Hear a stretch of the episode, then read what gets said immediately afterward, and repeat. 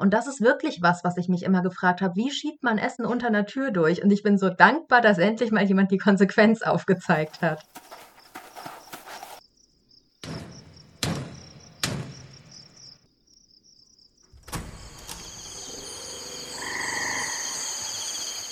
Willkommen im Tropenhaus. Wiederkehrende Elemente in Büchern, Filmen, Spielen und noch viel mehr.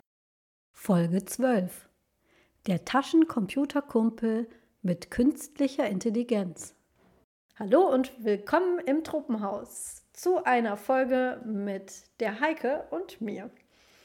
Traditionell ist das eine Folge, wo ich Bücher gelesen habe, die die Heike mir empfohlen hat. Mich, der, die Ursprungsidee dieses Podcasts war ja, dass ich wieder mehr anfangen möchte zu lesen nach dem desaströsen Jahr letztes Jahr, wo ich fast nichts gelesen habe für meine Verhältnisse. Das soll übrigens niemand schämen, der weniger gelesen hat als ich. Das ist eine reine für mich selber. Ich lese sehr gerne, ich lese sehr viel. Ich möchte die Lebenszeit, die mir verbleibt, füllen mit vielen Büchern. Und wenn ich das einem Jahr nur sehr wenig lese, sind das weniger Bücher, die ich in meiner Lebenszeit lesen kann. Also nicht bitte unter Druck gesetzt fühlen. Letztes Jahr habe ich zehn Bücher gelesen. Das ist für meine Verhältnisse wenig. Und jetzt bin ich schon über zehn Bücher. Von daher, das ist also, der Podcast hat auf jeden Fall schon etwas gebracht. Vielen Dank. Heike. Und auch Paul. Paul hat mir ja auch Bücher gegeben zum Lesen. Die Bücher, die wir jetzt hier haben, das sind relativ neue Erscheinungen und die auch, darüber reden wir aber später noch ein bisschen detaillierter, kann man teilweise in die Kategorie Jugendbuch auch einordnen und äh, Young Adult. Diese Art Bücher, die wir ja auch vor allem vorstellen wollen, wenn wir neue Bücher lesen hier im Podcast. Deswegen hallo Heike und sag doch mal kurz was zu den Büchern, über die wir heute reden. Hallo Angela. Ich freue mich erstmal sehr, dass wir das machen, ähm, weil für mich ja der ultimative Anreiz dieses Podcasts war, dass ich irgendjemanden finde, den ich über die Bücher, die ich lese, zutexten kann. Ich habe ein sehr gutes Lesejahr. Ich bin bei 39. Ich bin richtig aufgeregt deswegen und sehr, sehr glücklich. Humble and blessed Jetzt fühle ich mich ein bisschen unter Druck gesetzt. So ist das. Nein, alles gut. Finde ich super. Äh, ich bewundere deinen dein, ähm, Leseeifer und äh, ich lese immer sehr gerne hinter dir her. Es war bis jetzt immer schön, wenn ich Bücher gelesen habe, die du mir empfohlen hast und ich mache einfach weiter. Ja, ich hoffe, dass es auch diesmal schön für dich war. Wir haben zwei Bücher, die ich gelesen habe, weil ich die US-amerikanische bzw. allgemein die englischsprachige Science-Fiction und Fantasy der letzten Jahre sehr aktiv verfolgt habe und mich da, weil ich faul bin und nicht alles recherchieren kann, ähm, vor allen Dingen an den Awards orientiere. Und ein Award, zu dem ich ein sehr zwiespältiges Verhältnis habe, im Gegensatz zu den Jugo Awards, die ich sklavisch verfolge und über die ich ja durchaus auch schreibe, ähm, sind die Nebula Awards.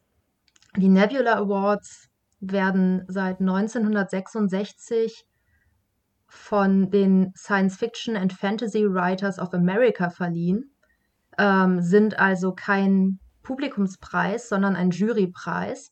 Und das sorgt dafür, dass sie überraschenderweise immer der, einer der Preise sind, bei denen ich am irritiertesten bin, äh, was das alles gewinnt, weil äh, und wirklich oft da sitze und sage, no, wie kann das sein? Wieso habt ihr das gemacht? Was man ja eigentlich bei einem Publikumspreis erwarten würde. Ähm, sorgt auch, auch dafür, dass sie meistens Romane auszeichnen, die eine gewisse Tagesaktualität haben. Und deswegen war das erste Buch, das ich uns heute mitgebracht habe, der Gewinner vom letzten Jahr. Und zwar A Song for a New Day von Sarah Pinsker. Und ich muss ehrlich sagen, ähm, wie gesagt, ich verfolge die Nebulas nicht ganz so extrem. Ich hatte den Roman erstmal nicht gelesen, habe dann von ihm gehört und wusste natürlich sofort, wieso er den Nebula gewonnen hat als bester Roman. Weil sie sich immer irgendwas aussuchen, wenn sie können, was möglichst tagesaktuell ist.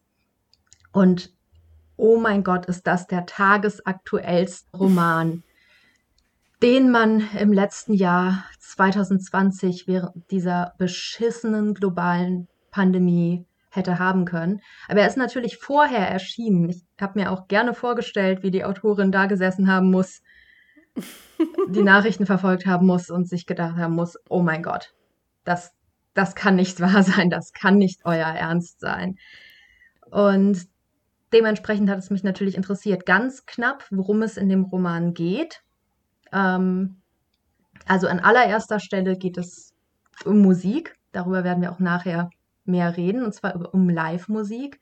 Und zwar vor dem Hintergrund einer Gesellschaft, die sich aus Angst vor einerseits Terroranschlägen und andererseits einer grassierenden Pandemie immer weiter ins Private einerseits und ins Digitale andererseits zurückgezogen hat.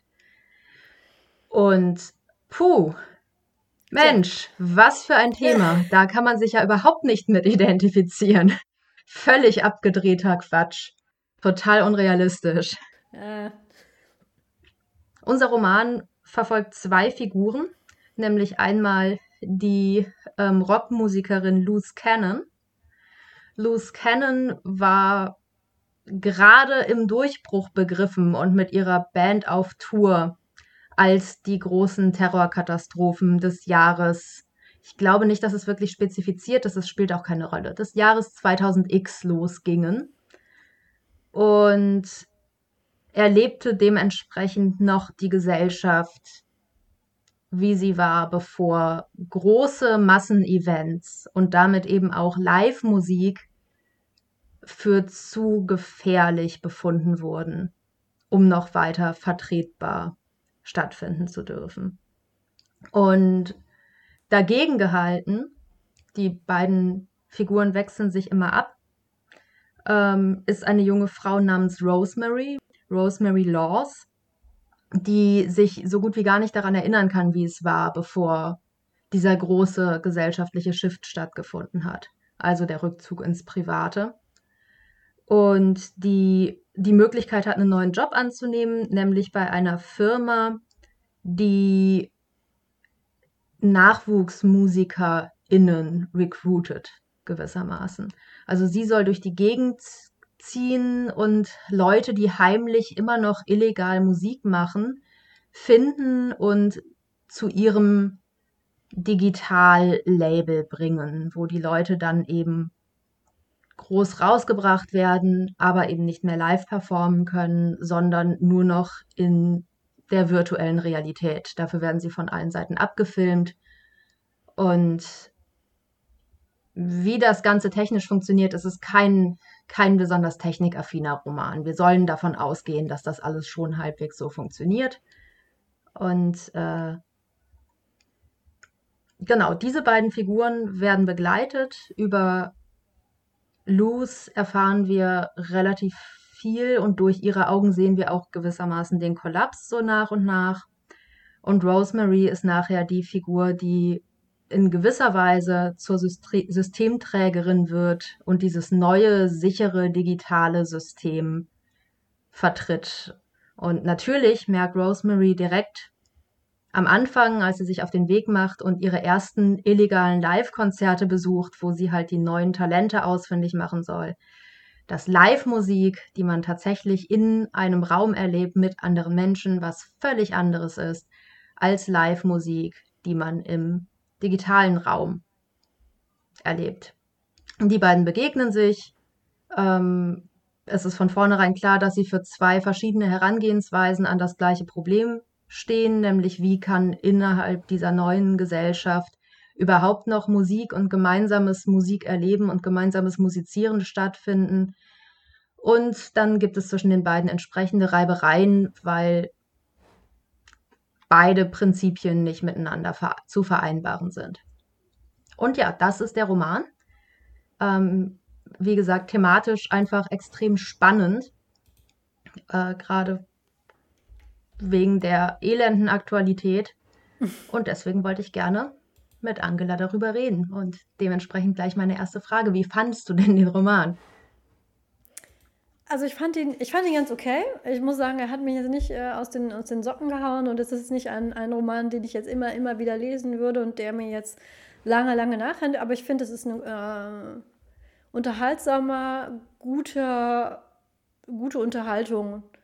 Und auch, ja, gerade weil es so, weil es so tagesaktuell ist. Das, was mich daran so gepackt hat am Anfang, ist, ähm, dass es um Musik geht. Weil ich das, was mir in der Pandemie tatsächlich mit am meisten gefehlt hat und immer noch fehlt, ist tatsächlich, sind die Live-Auftritte. Ich bin jetzt selbst nicht wie Luz Ken. Luz Ken ist, so, ist, natürlich ein Künstlername, sie heißt nicht wirklich Luz Ken. Ähm, also äh, lose, ich weiß nicht, nein, lose Kanone sagt man nicht irgendwie. Äh, un, ungesicherte, ungesicherte Waffe ist das ja, Luz Ken. Das ist ihr Künstlername.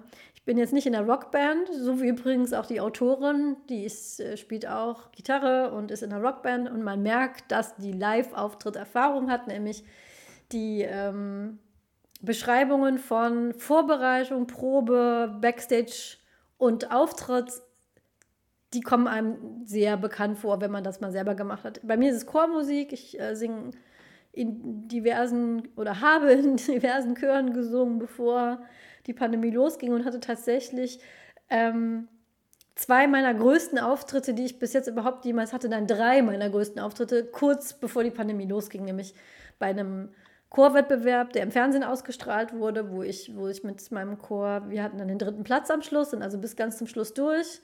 Der ist im WDR gezeigt worden. Dann bin ich mit einem klassischen Chor, wir wurden gebucht für eine Harry Potter ähm, und dann für den Jungen, der hier nicht genannt werden darf, Live-Auftritt. Es gibt ja die, es gab ja früher mal, das gibt es ja auch nicht mehr. Es wird ein Film abgespielt, aber auf stumm, beziehungsweise die Musik wird stumm geschaltet, nur die Dialoge und die Musik wird dann von einem Live-Orchester eingespielt. Das gibt es ja, gab es mal. Und das war Harry Potter und der Gefangene von Azkaban der auch zufällig auch noch einer meiner Lieblingsfilme ist aus der Reihe. Und da ist ein Chor drin. Tatsächlich nicht nur, es ist ja dieser, dieser Chor, der singt dieses Lied Double Trouble. Aber tatsächlich ist Chor auch in der Filmmusik da drin. Wenn man sehr genau hinhört, hört man das. Und wir sind engagiert worden, um diesen Double Trouble Song zu singen und aber auch die Filmmusik. Jedes Mal, wenn ein Dementor kam, das ist ein Chor. Das ist, dann singt man. Uh, uh, uh, ähm, sehr laut und sehr kreischig. Und das haben wir eingesungen. Und es gibt tatsächlich noch ein verstecktes Chorlied. Da muss man sehr genau hinhören, wenn man diesen Film schaut. PS, wenn ihr diesen Film schaut, bitte tut es so, dass kein Geld an äh, Warner Brothers fließt, sondern leiht ihn euch aus oder fragt Freunde innen. Bitte gebt Warner Brothers und J.K. Rowling kein Geld, wie Dank. Ähm, in der Szene werden Harry durch das äh, Dorf äh, während Weihnachten geht geht er in einem, ähm, ich glaube, es ist sogar ein Pub oder so vorbei, die Tür schwingt auf und man hört ganz kurz einen Weihnachtssong und die Tür schwingt wieder zu und das ist alles. Das ist im Film, hört man das fast gar nicht. Wir durften den ganzen Weihnachtssong dann singen. In einer Arena vor ein paar tausend Menschen. Das war sehr, sehr großartig. Wir haben vorher geprobt mit einem Dirigenten, einem britischen, mit einem Orchester und sind dann da aufgetreten. Der dritte Auftritt war, ähm, wir haben hier einen lokalen Wettbewerb gewonnen und sind bei einem Event aufgetreten, der heißt Kölle singt. Das ist hier in Köln. Wird in der Köln Arena, wir äh, treten Kölsche Bands auf und die Leute singen mit, der Text wird auch eingeblendet und dann singen die Leute diese ganzen kölschen Lieder mit. Das ist in der Köln Arena oder längstes Arena, wie sie jetzt heißt, und die ist immer ausverkauft. Und da haben wir gewonnen und durften auftreten, indem wir da ein Lied gesungen haben, ein kölsches Lied, ich glaube sogar zwei haben wir gesungen, in der ausverkauften Köln Arena. Kann man sich heute nicht mehr vorstellen, sind wir aufgetreten. Das, diese drei Auftritte waren mehr oder weniger in den Jahren, bevor es dann losging. Und ähm, Lange Rede, kurzer Sinn. Alles andere kann man ja so begrenzt, wenn jetzt die Inzidenz ist was niedrig, dann kann man auch mal wieder nice essen gehen oder sich mit FreundInnen treffen, die geimpft sind. In kleinem Rahmen, in vernünftigen Rahmen kann man sowas ja tun draußen. Aber was nicht geht, ist in einer Arena stehen, die mit mehreren tausend Menschen gefüllt sind und mit 70 Leuten zusammen singen. Das geht nicht mehr. Das ist jetzt erstmal vorbei. Für wie lange weiß ich nicht. Und ähm, sich davon zu verabschieden war sehr schwer. Und dieses Buch gibt viel von diesem. Dieses Buch dreht sich im Prinzip nur darum, das verloren zu haben. Und das hat mich doch sehr abgeholt, muss ich sagen. Jeder, jede, der die mal auf einer Live-Bühne gestanden hat und dieses einzigartige Gefühl von einem Live-Auftritt mitgenommen hat, wird genau wissen, worüber Sarah Pinker da redet. Dieses einzigartige Gefühl, vor Menschen zu stehen und das zu machen, was man selber gerne macht, es gut zu machen, weil man dafür sehr lange geprobt hat und dafür ab, tosenden Applaus zu bekommen, ist ein Gefühl, das kann man nicht ersetzen mit irgendwas anderem. Das ist nicht ersetzbar. Und das ist auch das, was mir im Moment sehr, sehr fehlt. Und auch dieser ganze Backstage-Kram. Also man fährt hin, man muss in irgendeinem Van, Bus, fährt man dahin und ähm, die Unterhaltung, die man dann führt mit seinen Bandkollegen oder mit seinen, mit seinen, mit seinen Chorkollegen, Chorkolleginnen, ähm, die Proben, was da alles schief geht, was man sich überlegt, was für einen Song man dann jetzt singen möchte und das Üben und der Soundcheck und der Backstage-Bereich, der sehr unterschiedlich sein kann. Ähm, diese ganze Maschinerie, die anläuft dafür, dass man diese paar Minuten da steht, ähm, ist sehr, sehr realistisch beschrieben und hat mich sehr abgeholt und ähm, das mochte ich sehr gerne. Und dann natürlich dieses, ähm, dieses Pandemie-Gefühl. Auf einmal so, jetzt ist etwas passiert, das wird alles sehr verändern. Und ähm, diese, dieser Prozess auch von Luz, dass sie erst ähm, nicht glauben kann, was da gerade passiert, dann traurig ist, dass es passiert und dieses Abfinden mit dem neuen Alltag. Das fand ich auch sehr, sehr. Das ist natürlich, es geht um einen Virus, der sich ausbreitet. Und ähm, ja, das geht schon sehr nah. Und deswegen fand ich das Buch ja okay warum ich es nicht besser fand, also okay, darüber können wir dann später reden. Aber ich kann es auf jeden Fall Leuten empfehlen, die selber Musik machen und die selber Verlustgefühle haben durch diese Pandemie. Lest dieses Buch, ihr werdet euch da sehr wiederfinden. Realitätsflucht ist es aber nicht. Das, das nur als Vorwarnung.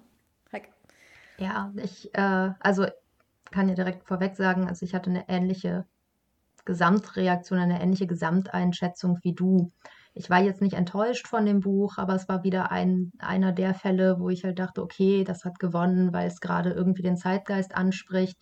Ähm, das Buch ist in der Theorie besser als in der tatsächlichen Umsetzung.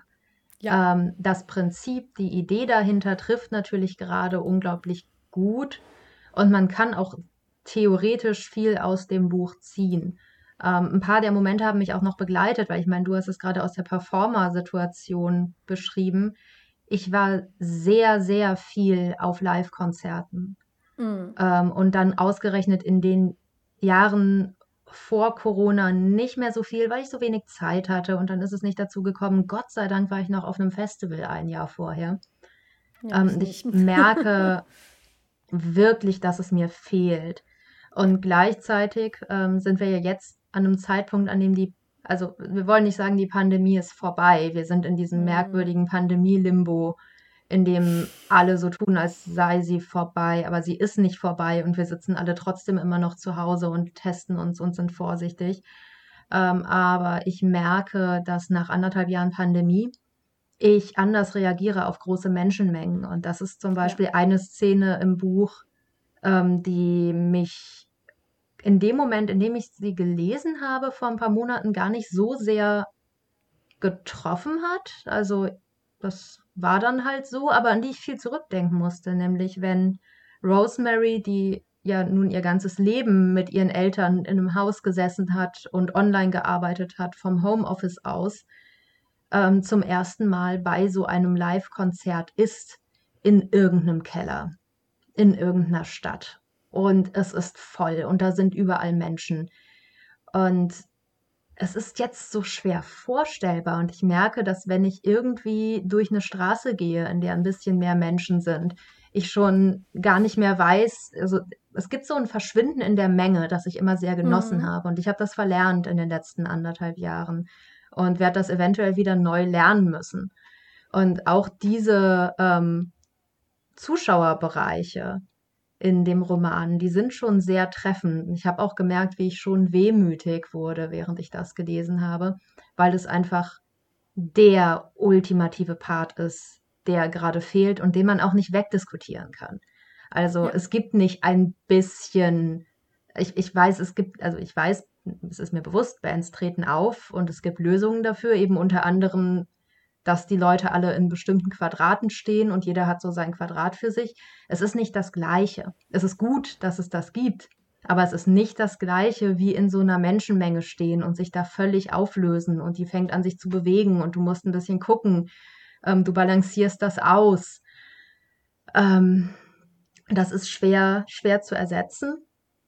Also es ist halt eben auch nicht einfach nur eine Gruppenerfahrung, sondern es ist ja auch eine körperliche Erfahrung, die dazu gehört, auf die wir jetzt anders reagieren. Und auch das hat mir das Buch schon sehr, sehr gut erzählt. Das hat mir sehr gut gefallen, der Aspekt. Ähm, ich finde vor allem, was, was halt fehlt, ist diese Unbeschwertheit. Selbst wenn man das jetzt macht, ähm, man trifft sich wieder mit Freundinnen, man geht vielleicht mal was trinken, ähm, draußen irgendwo. Man macht das unter den besten Voraussetzungen, die man sich so schaffen kann mit Tests, Impfung, Niedriginzidenz. Aber äh, es fährt immer mit. Man setzt sich in die Bahn setzt, und alle tragen Masken. Du, jeder Moment ist dir, den du das machst, ist dir klar, dass du hier etwas machst, was mit einem bestimmten Risiko verbunden ist. Und einfach dieses komplett unbeschwerte, das ist eben weg. Das finde ich bei all dem, was schon wieder möglich ist, ähm, es ist trotzdem, der Virus ist halt immer da. Es ist immer, es schwingt immer mit. Vielleicht hätte ich das jetzt doch nicht tun sollen. Oder war das jetzt zu viel riskiert oder nicht? Und das äh, fand ich, das hat das Buch auch sehr, sehr gut vermittelt. Ähm, aus der, dieser Performer-Perspektive von Luz, als sie dann anfängt, also dieses Buch ist, ist dann so erstmal resigniert sie und versucht sich dann so abzufinden. Sie, sie schult quasi um und wird ähm, Krankenpflegerin. Und irgendwann fängt sie wieder an, Musik zu machen. Und das ist aber dann so ein, so ein, so ein bisschen wie in der Prohibition nur mit Musik. Also quasi in so geheimen Orten, wo nur bestimmte Leute Zugang haben, macht sie dann so Underground-Konzerte. Und es ist immer klar, auch wenn sie da jetzt gerade steht und diese Menge vor sich hat, es schwingt immer mit, sie machen jetzt gerade was Verbotenes und das kann jederzeit wieder vorbei sein. Und das fand ich auch, das fand ich auch gut erzählt. Und eben dieser Kontrast, den fand ich jetzt in dem Aspekt nicht gut erzählt, dass ich vielleicht, weil ich auch unaufmerksam war, das weiß ich nicht, aber ich habe erst sehr spät kapiert, dass Ro äh, Rosemary und Luz erst nicht in derselben Zeit erzählt werden, also dass es so einen Zeitsprung gibt. Weil das ist relativ über, überwischt worden. Und ich finde, Luz macht auch ähm, in diesem Zeitsprung, verändert sie sich so gut wie gar nicht obwohl sie ja diese Entwicklung durchmacht, aber irgendwie ist es immer noch dieselbe Stimme. Und dass dann äh, Rosemary im Prinzip den Alltag, den sie kennt, der erst nach dem Ende der Karriere von Luz im Prinzip erst anfängt, das habe ich erst sehr spät kapiert. Ich weiß nicht warum, vielleicht habe ich nicht gut aufgepasst. Aber ähm, da fand ich ganz aus der Rose, äh, Rosemary-Perspektive, das fand ich ganz interessant, weil ich habe ja selber ein Kind, das so aufwächst gerade. Das Kind ist nämlich erst zwei. Das Kind ist zwei Jahre alt und hat fast sein ganzes Leben unter Pandemiebedingungen verbracht. Und vor allem, wer sich jetzt so ein bisschen mit Kindesentwicklung auskennt oder vielleicht auch selber Kinder hat, der weiß oder die weiß, die fangen ja erst so richtig an, mit der Außenwelt zu interagieren, wenn die so eins sind. Das vorher sind die halt, die liegen halt rum, schlafen, trinken, machen in die Windel, sehen niedlich aus im besten Fall, aber mehr passiert da ja noch nicht so wirklich. Die fangen ja erst so richtig an, Sachen anzufassen, auf Sachen zu zeigen, anfangen zu sprechen. Das geht alles erst los ab dem ersten Lebensjahr. Dieses komplette, diese komplette Zeit hat sie unter Pandemiebedingungen verbracht. Die kennt nur sehr wenig Innenräume, außer äh, ihrem Zuhause und dem Kindergarten. Die hat war erst ein einziges Mal in ihrem Leben bei wem anders zu Hause und war dann völlig fasziniert davon, dass Leute auch anders leben können, quasi, als, als wir oder die Großeltern. Das sind die einzigen Häuser, die sie kennt. Sie ist komplett fasziniert von allem, was es hier nicht gibt, wie zum Beispiel ähm, eine Treppe ins Obergeschoss. Und als sie das erste Mal mit mir im Einkaufszentrum hier war, war das ähnlich wie Rosemary, die das erste Mal bei einem Live-Konzert war, weil sie fand diese ganzen Sachen, von denen man jetzt erwartet hätte, dass das Kinder spannend finden, gar nicht so spannend wie diese völlig für mich aus einer anderen Zeit alltäglichen Sachen, wie zum Beispiel die Rolltreppe. Sie fand am allertollsten Rolltreppe fahren. Das war ein Konzept, das kannte sie überhaupt noch nicht. Und äh, aus der Perspektive fand ich dann auch die Rosemary ähm, Teile sehr gut. Was mich, wie gesagt, ein bisschen gestört hat, ist dieser Zeitsprung, ist sehr, sehr gerafft. Und die Entwicklung dieser Gesellschaft, die ist so ein bisschen, man hat so den Eindruck, die Autorin will sich damit nicht so mit den Details nicht so aufhalten, auch die technischen Details nicht. Die digitale Realität, in die sich die Leute dann zurückziehen, nennt sich Hoodspace. Und das Gerät, was sie benutzen, ist ein Hoodie. Aber wenn ich Hoodie höre, denke ich immer an das, was ich jetzt gerade anhabe, nämlich ein Pulli mit einer Kapuze. Und weiß jetzt, wie muss ich mir vorstellen? Ziehen die sich so eine Art Bügel über die Augen? Ziehen die sich wirklich eine Kapuze über? Wie funktioniert das? Warum, ähm, wie ist denn da die digitale Infrastruktur? Das muss ja wahnsinnig irre viel Bandbreite wegnehmen, wenn Rosemary irgendwo auf dem Land lebt. Weiß ich nicht, das ist auch diese, ähm, die Welt, in der Rosemary lebt, wird auch von so einem super Megakonzern ähm, beherrscht, der mich ein bisschen an Marc-Uwe Klings Quality Land The Shop erinnert, der aber gleichzeitig einen sehr seltsamen Namen hat, nämlich Super Wally. Das fand ich irgendwie so, ist das, ist das der große böse Konzern und dann heißt der Super Wally, der irgendwie alles macht und alles liefert und ähm, irgendwie ist das dann so damit immer getan. Die machen alles, Punkt. Details kannst du dir selber reinfüllen. Und das fand ich dann ein bisschen unbefriedigend, muss ich sagen. Ja, wobei ich ehrlich sagen muss, also erstmal mit dem Zeitsprung hatte ich keine Schwierigkeiten. Das war, das wurde, wurde schon relativ deutlich erzählt, ähm, dass die Kapitel am Anfang in zwei verschiedenen Zeiten spielen und dann irgendwann zusammengeführt werden. Das ist natürlich, damit man den Kollaps einmal miterleben kann. Und ähm, auch um Luz als Figur vorzustellen. Und ich glaube, ich hätte auch keine so großen Schwierigkeiten damit, dass technisch nicht alles genau erklärt wird. Ähm, ich persönlich bin sehr großer Fan von sozialer Science Fiction, die bestimmte Techniken als oder die bestimmte Technologien als Abkürzung nimmt, um zu einem bestimmten Punkt zu kommen, ähm, ohne sie dabei genauer zu erklären.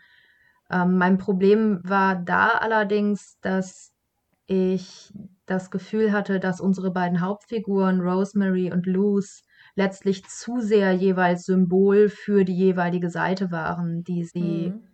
ähm, vertreten sollten. Und nur sehr, sehr vage wirklich als eigenständige Personen in Erscheinung traten. Und das war deswegen ein Problem, weil man auch von den Gesellschaftsstrukturen sehr wenig mitgekriegt hat. Ja. Ähm, es ist sehr, sehr einfach, diesen Großkonzern zu nehmen und zu sagen, der ist offensichtlich böse, denn es ist ein Großkonzern ähm, und er hat ein Monopol inzwischen auf fast alles. Ähm, das ist, da steckt eine valide Kritik drin, keine Frage, aber da, die ist jetzt nicht unbedingt neu. Äh, Science Fiction macht das seit 40 Jahren wenigstens. Und dann ist eben die Frage, was haben wir noch an gesellschaftlichen Strukturen? Und immer genau da, wo es eben um das konkrete Thema Konzerte, körperliche Nähe und so weiter ging. Ähm, wurde alles sehr, sehr plastisch und sehr, sehr greifbar. Und dann fühlte es sich an, als würde in allen anderen Bereichen und in allen anderen Szenen quasi eine Kamera nicht ganz scharf gestellt sein. Man hatte immer ja, das Gefühl, genau. man sieht bestimmte Sachen nicht wirklich, man weiß bestimmte Sachen nicht wirklich. Ähm, und sowohl Personen als auch Institutionen werden eben Abkürzungen, halt unsere beiden Protagonistinnen als Abkürzungen für einen jeweiligen, in Anführungszeichen, ideologischen oder gesellschaftlichen Standpunkt. Ähm, der Großkonzern ab, als Abkürzung für das ist auf jeden Fall schlecht und dient mhm. nur seinen eigenen Interessen, nichts an diesem Konzern ist gut. Und ähm, ja, das war für mich etwas zu kurz. Also ich hätte nichts genaueres über den Hoodie wissen müssen. Ähm, ich bin schon davon ausgegangen, dass es tatsächlich, also der, die Assoziation, dass es ein Hoodie ist, den man sich anzieht, gehört dazu, weil es ja auch ein, ein, ein ähm, taktiler Cyberspace ist, gewissermaßen. Mhm. Der Hoodie soll ja auch bestimmte körperliche Reize noch zusätzlich mitsenden, damit man auch wirklich das Gefühl hat, es vibriert, wenn man in diesem virtuellen Konzert ist. Aber ja, also mir fehlte dafür, dass der Technikkram so vage war, fehlte eine genauere soziale Beschreibung. Und das bringt mich halt dann auch zu dem größten Problem, das ich letztlich mit dem Roman hatte, obwohl ich ihn eben, wie gesagt, durchaus gut fand und äh, unterhalten war und definitiv empfehlen würde, wenn man die Beschreibung gehört hat und sich denkt, ja Mensch, das klingt nach was für mich. Also ich sehe total, dass es ein Publikum dafür, dafür gibt, auch ein großes. Aber was ich jetzt wirklich schwierig fand, ähm, und da kann, kann die Autorin letztlich auch mhm. nicht wirklich was für, denn wahrscheinlich hätte ich vor der Pandemie dieses Problem nicht gehabt. Ähm, es geht natürlich sehr stark um das Verhältnis von Freiheit zu Sicherheit, dass wir auch die ganze Zeit ausdiskutieren. Wie viel Freiheit und für Freiheit steht hier halt die Live-Musik, sind wir bereit aufzugeben zugunsten unserer Sicherheit. Aber es passiert im Roman nicht mehr wirklich viel und es fühlte sich für mich auch zu keinem Zeitpunkt so an, als seien wir nicht auf einer klaren Seite, nämlich auf der Seite der Freiheit und auf der Seite der Musik.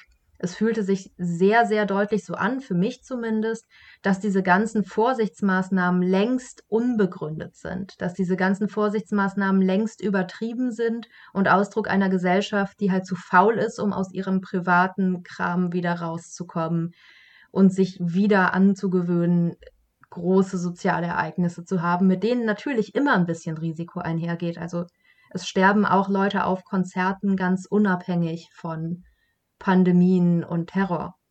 Ähm, also es ist eine risikoscheue Gesellschaft. Und jetzt haben wir natürlich das Problem, dass im Rahmen der Corona-Pandemie die Hauptkritik an den Vorsichtsmaßnahmen von einer Gruppierung kam, die sehr, sehr schlechte Punkte gemacht hat, die grauenhaft argumentiert hat, ähm, die hier immer durch meine Straße demonstrierenderweise gezogen ist und mir den letzten Nerv geraubt hat ähm, wo ich eben ganz ehrlich sagen muss, es macht nun mal einen Unterschied, ob es irgendeine vage Angst ist oder ein sehr, sehr konkretes Virus, das jetzt gerade aktuell da ist und Menschen gefährdet. Und ich merke, das ist längst nicht der erste Roman, den ich gelesen habe, in dem es halt darum ging, dass ähm, normalerweise ist das Hauptthema Terrorangst. Es sind ja auch üblicherweise amerikanische und US-amerikanische Romane. Ähm, und da ist Terrorangst natürlich in den letzten 20 Jahren ein Riesending gewesen. Ähm, das Thema Terrorangst zu schüren, um dann dadurch zu kontrollieren, das war immer sehr, sehr groß. Und ich habe es immer auch genau so gelesen, wie es gelesen werden sollte, nämlich Mensch, die Leute sollten sich nicht solche Angst machen lassen. Ähm, naja, und jetzt sind wir in der Situation, in der Leute genau diese Rhetorik verwenden und ähm, wir in dem Moment, in dem wir aber nun mal an wissenschaftliche Tatsachen glauben, sehen wir, dass bestimmte Ängste nun mal begründet sind. Und äh, also wir alle sind ja extrem viel ruhiger geworden, als das mit dem Impfen losging, als die Leute tatsächlich ihre Impftermine hatten. Ich war so viel entspannter nach meiner hm. zweiten Impfung. Nicht mal, weil ich solche Angst um mich hatte, sondern weil die ganze Zeit diese Vorstellung ist, was, wenn du jemanden ansteckst? Und es kann jetzt immer noch passieren. Es ist genau wie du gerade beschrieben hast. Das Risiko ist ja nicht weg. Aber es ist eben kein so unglaublich großes Risiko mehr. Und das war was, was ich jetzt halt hier so für mich durch den Roman zog, weil ich die ganze Zeit dachte, also diese Pandemie, die ihr hattet damals, ne? Was ist eigentlich aus der geworden? Also wie groß ist dieses Risiko eigentlich tatsächlich? Und da hätte ich, wie gesagt, da kann die Autorin nichts für. Das hätte ich nicht gedacht, wenn ich das vor der Pandemie gelesen habe. Aber ich behaupte auch, dieser Roman hätte den Hype nicht gekriegt und den Award ja. auch nicht gewonnen ohne diese Pandemie. Und deswegen finde ich, ist die Kritik vielleicht doch trotzdem relativ gerechtfertigt.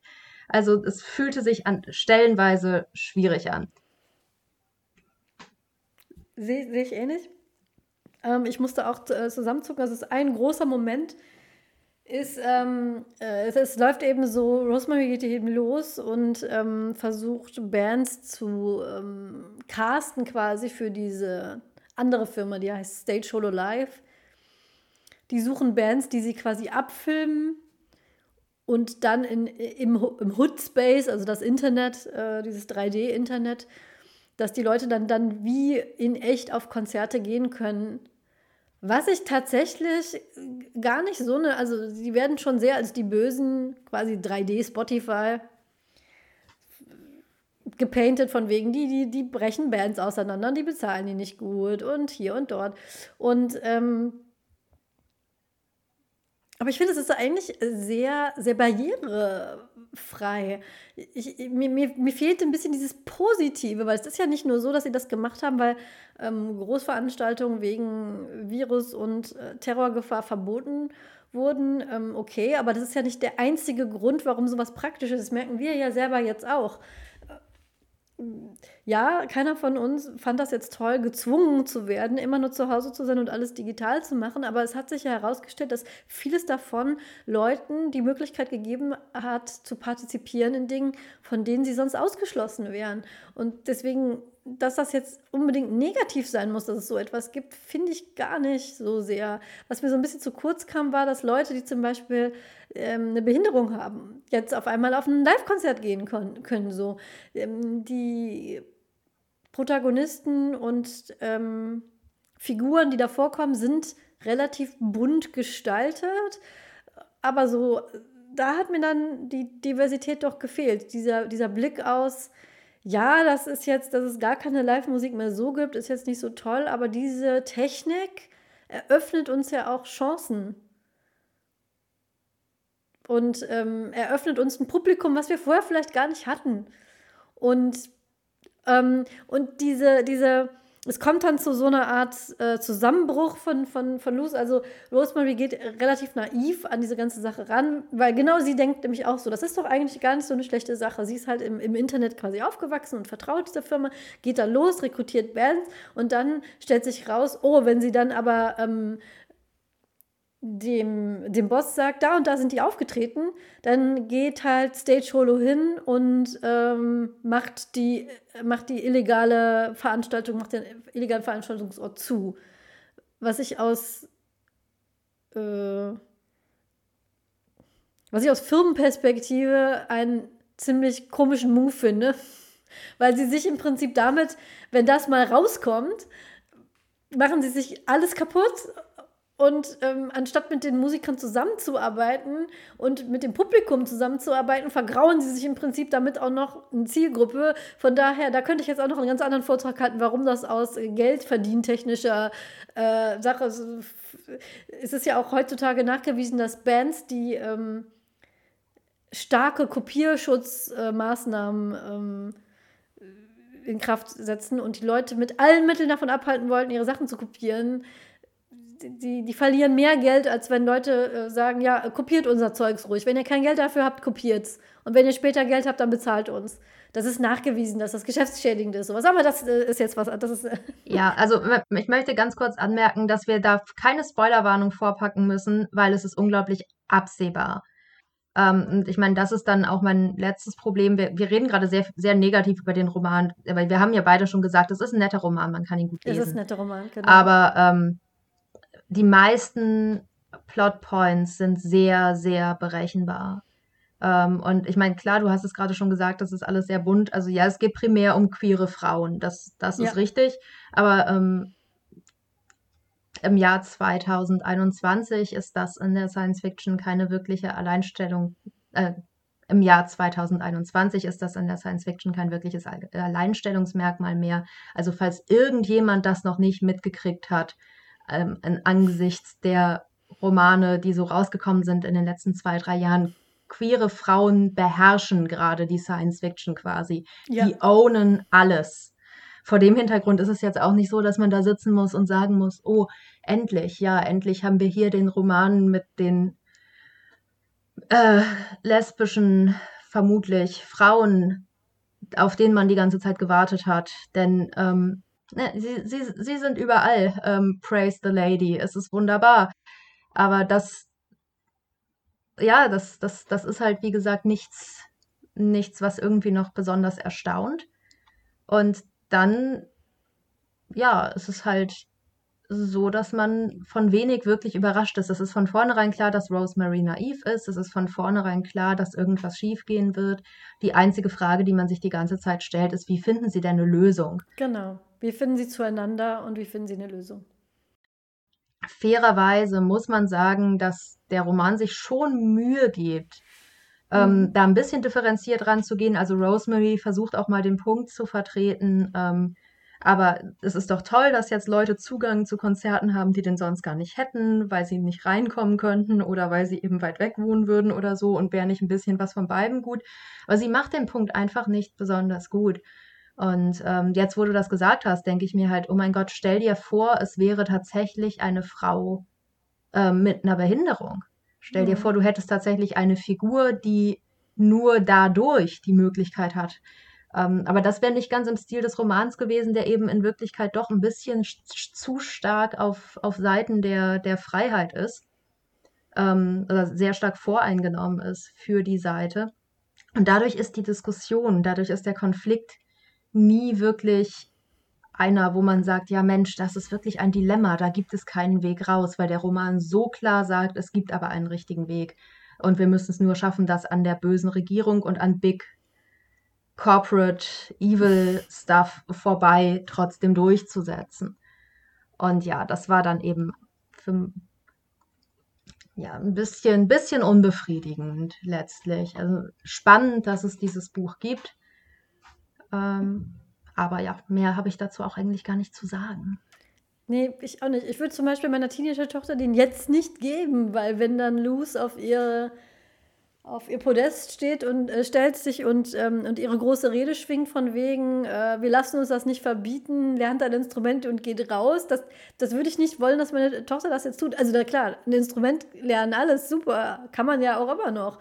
Ähm, aber so, dass sie sich jetzt, ja, ich rebelliere jetzt und gehe mir die nächste ähm, Untergrundband suchen und stopfe mich in einen rauchigen Keller voller Leute. Das würde ich nicht wollen. Ja, das ist, das ist, halt, das ist halt das, was so ein bisschen awkward ist. Und wie gesagt, ja. die, die Autorin kann nichts dafür, aber ich kann mir gerade so sehr vorstellen, wie Nena dieses Buch liest und dann nachher das auf Instagram teilt und sagt, hier, Sonnenschein und Liebe, das ist dieses Buch oder so.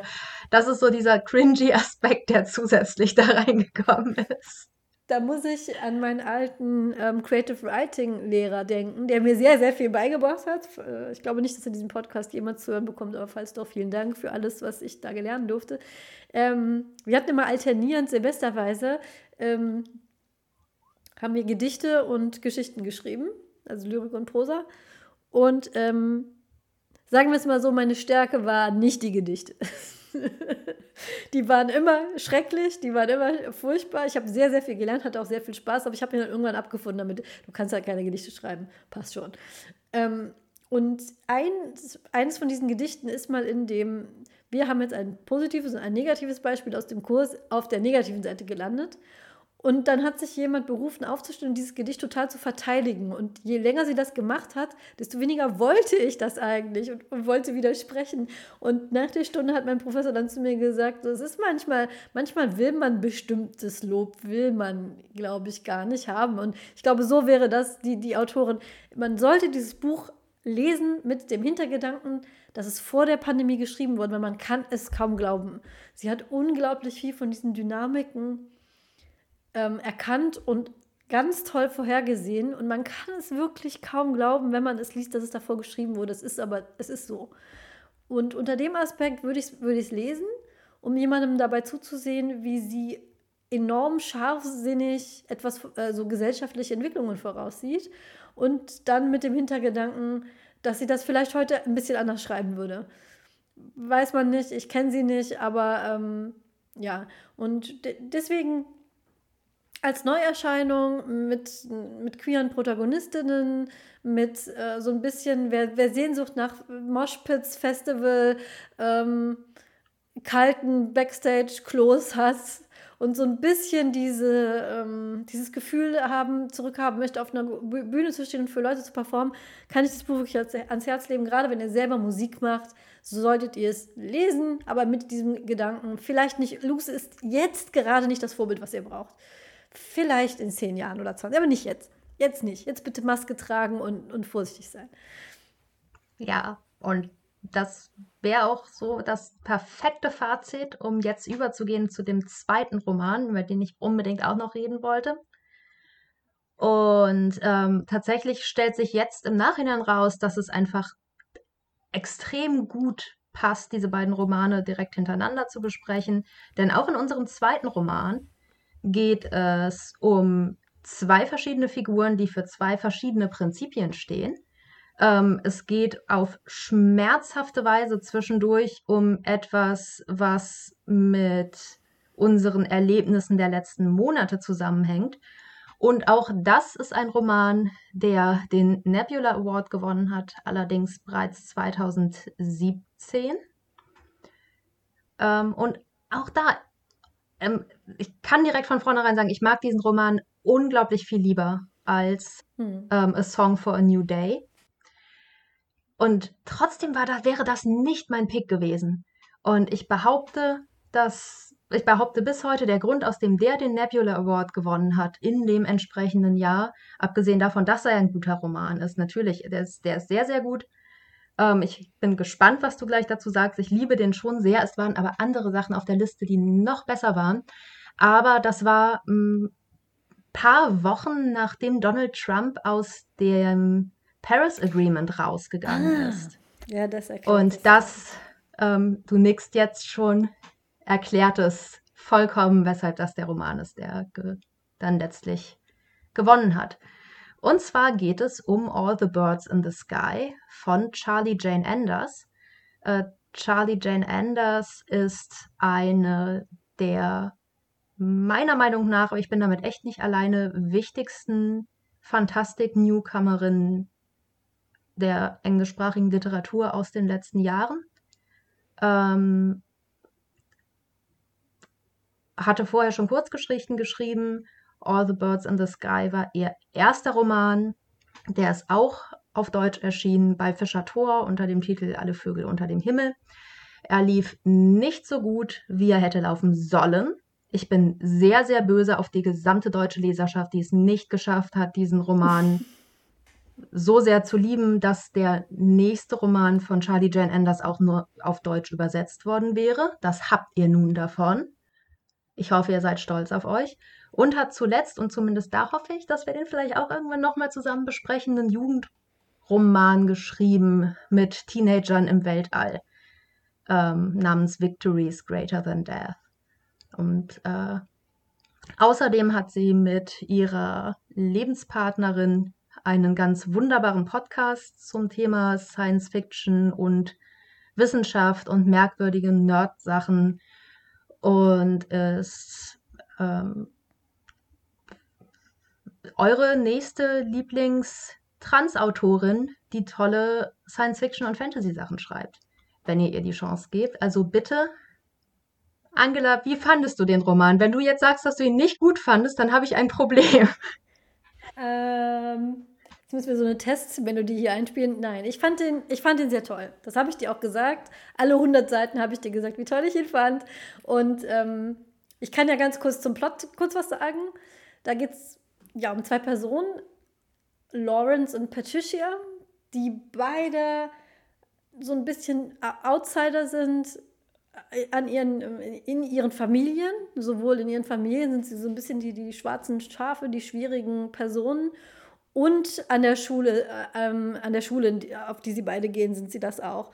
Ähm, Patricia stellt fest als Kind, dass sie mit Tieren sprechen kann, weiß dann aber nicht mehr diesen, diesen Vorfall, ähm, bei dem sie das herausfindet, kann sie nie wieder wiederholen und weiß dann aber ab da, irgendwas ist an ihr besonders. Sie hat wohl so eine Art Naturmagie in sich und versucht, die dann wieder ähm, hervorzuheben. Und Lawrence stellt fest als kleiner Junge, dass er enorm begabt ist mit Technik, Tinkereien. Er schafft es zum Beispiel als relativ ähm, junger Mensch, eine Zeitmaschine zu bauen, die aber nur zwei Sekunden in die Zukunft geht. Also beide stellen fest, ähm, ich, ich kann etwas sehr Besonderes, darüber kann ich aber nicht mit wirklich irgendwem sprechen. Und deswegen nicht nur deswegen finden mich meine Peers sehr seltsam und das spült diese zwei Outcasts dann an der Schule zusammen. Und es ist eher so ein, so ein Bund der Vernunft, weil ähm, Lawrences Eltern möchten, dass er mehr rausgeht. Und er behauptet dann immer, dass er mit Patricia ganz viel in der Natur ist. Und in der Zeit hängen sie aber zusammen rum und reden über ihr Leben und versuchen herauszufinden, was, wo, denn, es denn jetzt hingehen soll. Und ähm, die beiden werden dann irgendwann, ähm, laufen die, die Lebenswege wieder auseinander und sie treffen aufeinander mit einer quasi mit einer atomaren Wucht treffen die beiden wieder zusammen, als sie erwachsen sind. Da sind sie dann tatsächlich. Einerseits ist Patricia eine Hexe, eine richtige Hexe, eine ausgebildete Hexe. Über die Zauberschule möchte ich gleich unbedingt später noch mit dir reden, weil dieses Konzept der Zauberschule, wo sie hingegangen ist, ist großartig. Und ähm, Lawrence ist so ein Technikgenie geworden, der in, mit anderen Technikgenies an einer riesigen Maschine baut. Und beide wissen, dass mehr oder weniger die Menschheit da, ähm, ähm, auf dem Weg ist, sich gerade selber kaputt zu machen. Und beide möchten das mit ihren jeweiligen ähm, Elite-Hexen, Elite-TechnikerInnen verhindern, haben aber auch beide das Potenzial dazu, alles viel schlimmer zu machen. Und das ähm, kommt dann so zusammen. Das Buch hat mich tatsächlich an einer sehr wunden Stelle erwischt, aus Versehen, weil ähm, wie wir schon in der letzten oder der vorletzten Folge, weil wir haben die Folge nicht chronologisch aufgenommen hier im Truppmaus, deswegen glaube ich, ist das in der vorletzten Folge, habe ich schon angedeutet, dass ich in dem Gebiet lebe, das von der Flutkatastrophe recht stark betroffen wurde. Ich selber nicht. Nochmal betonen, ich bin, sitze trocken in unserem Souterrain, wo kein Wasser äh, rein ist, aber ich lebe im Rhein-Erft-Kreis und wer die Nachrichten auch nur so ein bisschen verfolgt hat in den letzten Wochen, weiß, dass es einer der Kreise war, die mit am schlimmsten betroffen war. Und ich habe auch ähm, paar Mal ausgeholfen in den Gebieten, die es am schlimmsten getroffen hat. Ähm, und äh, die Schicksale dieser Leute, die, die sind mir sehr nahe gegangen, weil es im Prinzip es ist die, die Nachbarn. Es ist die Nachbarstadt, die Kreisstadt, die Umgebung.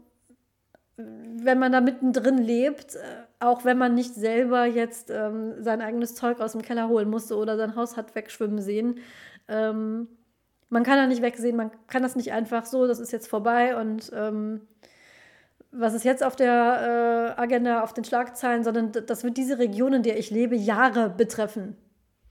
Und die Leute, die hier leben, auch. Jeder kennt hier irgendwen, der schlimm betroffen war. Und ähm, das war eine sehr emotionale äh, Zeit, auch gerade weil mit, ne, man hat sich gerade mehr oder weniger mit der Pandemie irgendwie abgefunden und dann ist das passiert.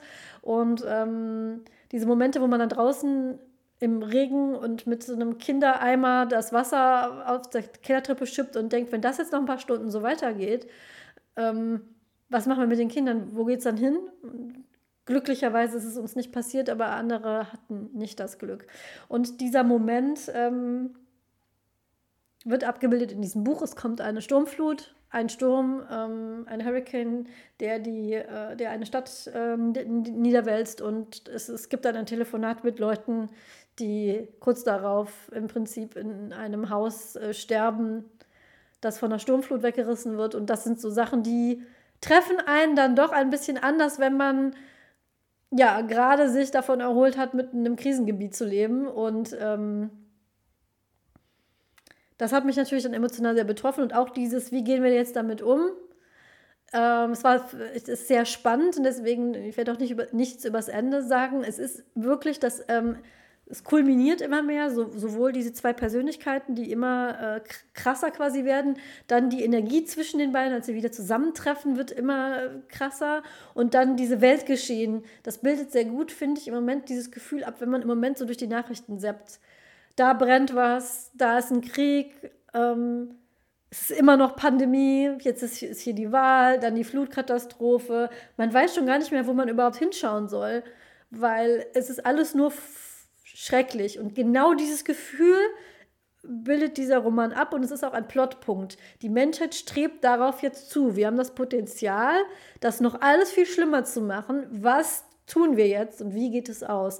Und es ist sehr spannend, das zu lesen. Ich habe diesen Roman ähm, sehr schnell durchgelesen und ähm, kann ihn sehr empfehlen und mag ihn aus diversen Aspekten sehr gerne. Heike. Ja, und über einige davon äh, sollten wir jetzt auch noch mal reden.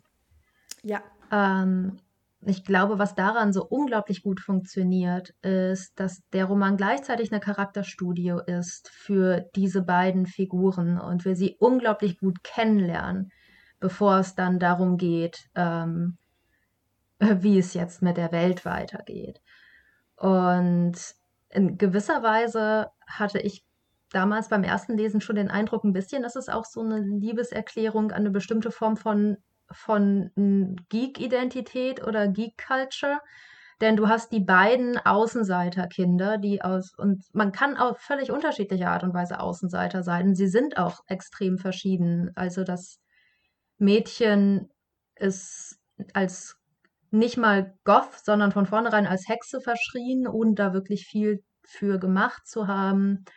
Ähm, ihr geht es nochmal ein bisschen schlechter als ihm. Er hätte eigentlich die Möglichkeit, unsichtbar zu sein und wird dann aber durch die Assoziation mit ihr auch drangsaliert in der Schule. Gleichzeitig ähm, haben sie sehr unterschiedliche Vorstellungen davon, wie man mit sowas umgeht. Also man merkt von vornherein, er hat große Hoffnungen, dass man irgendwann an einen Punkt kommt, an dem man einfach so erfolgreich und beliebt ist und das Ganze so gut gefaked hat alles, dass jetzt alles in Ordnung ist, während sie sehr skeptisch ist in der Hinsicht. Also da gibt es auch ganz wunderschöne Dialoge in der ersten Hälfte des Buchs drüber, wo diese beiden jungen Menschen halt irgendwie versuchen, einander zu erklären, wie sie, wie sie, wie sie damit umgehen, was sie so erleben ähm, als ausgestoßene Menschen in einem Schulkontext.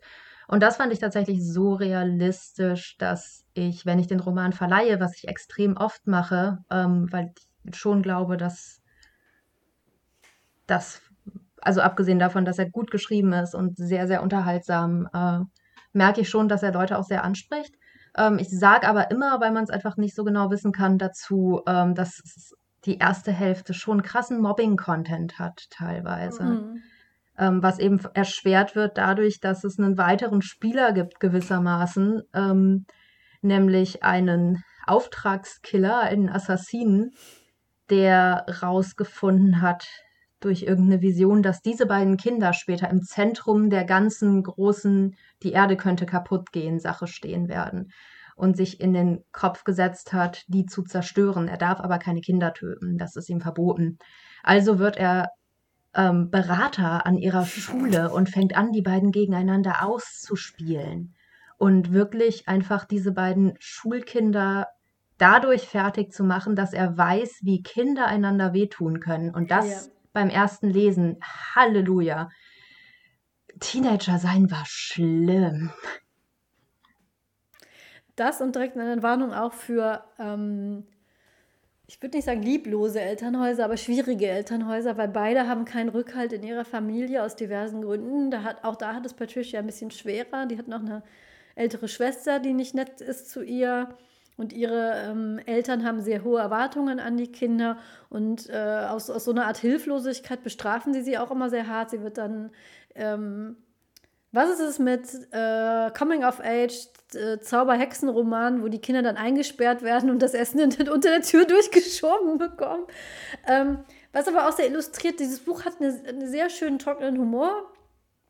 Es wird zum Beispiel beschrieben, dass sie das Essen unter der Tür ähm, durchgeschoben bekommt und immer, dass das Essen dann so ähm, abgestreift wird, was mit diesem Essen passiert, weil es unter der Türschwelle durchgeschoben wird. Ähm, ich möchte ganz kurz anmerken, dass das natürlich eine direkte Reaktion ist. Das habe ich extrem geliebt. Ähm, ja. Wir sind jetzt an dem Punkt, ähm, an dem wir halt die Romane lesen können von den Leuten, die in ihrer Jugend dieselben Romane gelesen haben wie wir ja. und sich dabei die gleichen Fragen gestellt haben. Und das ist wirklich was, was ich mich immer gefragt habe. Wie schiebt man Essen unter einer Tür durch? Und ich bin so ja. dankbar, dass endlich mal jemand die Konsequenz aufgezeigt hat. Ja, genau. Und ähm, sie wird nicht besonders gut behandelt als Kind von ihren Eltern, hat eine schwierige, eine schwierige Beziehung. Und auch das, äh, wenn, wenn ihr da eher sensibel seid, eher nicht. Aber sonst auch immer mit so einer gewissen Leichtfüßigkeit wird das beschrieben, was ich ja so mag. Es hat mich sehr an Good Omens erinnert in der Hinsicht. Good Omens geht ja auch um, um die Apokalypse und ob man sie verhindern kann. Und ähm, tatsächlich glaube, ähm, weiß ich nicht, ist, dieses Pärchen hat mich auch an das Pärchen an, äh, aus Good Omens erinnert. Die Hexe und der, ähm, der Hexenjäger sind ja, sind ja ein Pärchen in Good Omens. Und ähm, die aber so ein bisschen blass immer bleiben. Ich bin kein Fan von der Hexe in Good Omens. Sie ist so sehr eine Neil Gaiman-Frau und keine Terry Pratchett-Frau. Und die beiden haben wirklich sehr, sehr unterschiedliche Ranges, was das Schreiben von Frauenfiguren angeht. Das, das stimmt. Und ich, ich, ähm, ich, mochte, ich mochte Good Omens sehr gerne, aber das ist eine der Figuren, die immer sehr blass blieb. Und deswegen ich weiß es nicht, das ist eine, so, eine, so eine abgegradete Version von diesem Pärchen, das auszieht, um die Apokalypse zu, zu retten. Ähm, und eine davon, und die Frau ist eine Hexe und der, äh, der Mann hat andere Talente. Das fand ich so ein bisschen gespiegelt. Aber ich mag, mochte diesen, diesen, diesen Humor Und was mich auch an Good Omens so ein bisschen erinnert hat, ist dieses Andeuten von irgendwelchen Entitäten, Konstrukten im Hintergrund, ohne sie groß zu erklären, wie zum Beispiel, dass es einfach eine Welt ist, in der es eine offensichtlich eine Assassinen, einen ähm, Assassinenverbund gibt, der auch äh, strikte Regularien hat, nämlich ähm, wenn er versucht, dann die Kinder zu ermorden, wird er einfach mal, er setzt sich hin, isst eine, Eis, eine Eiscreme und wird dann betäubt und wacht auf und auf der Serviette steht, wir, wir töten keine Kinder, lass das sein. Und das das hat mich auch so ein bisschen an diesen Pratchett-Style-Humor erinnert. Es ist aber nicht, es ist kein Pratchett-eskes Buch, aber es hat, ähm, es hat so, eine, so, so einen trockenen Humor, den ich sehr mochte, auf seine sehr eigene Art und Weise. Ja, es hat auch, es hat auch durchaus so gewisse Neil Gaiman-Elemente, wie Gaiman sie selber aber schon lange nicht mehr erreicht.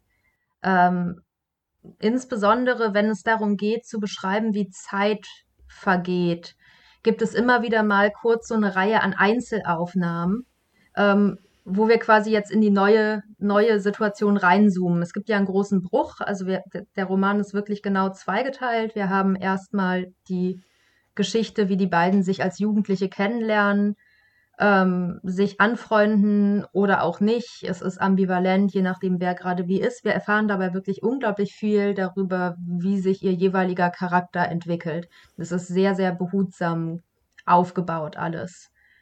Und wenn dann der zweite Teil anfängt, der zweite Teil hat eben häufig so groß, also so ein Stadtpanorama, wo dann immer eine einzelne Situation geschrieben wird. Da ist jemand in der Kneipe, da ist ein Junkie auf der Straße, da sind Leute in der dunklen Gasse, die nichts Gutes vorhaben. Und das erinnerte mich immer sehr an sowas, das hätte halt in so einer einzelnen Sandman-Episode sein können oder so. Es hat sowas Traumwandlerisches dann.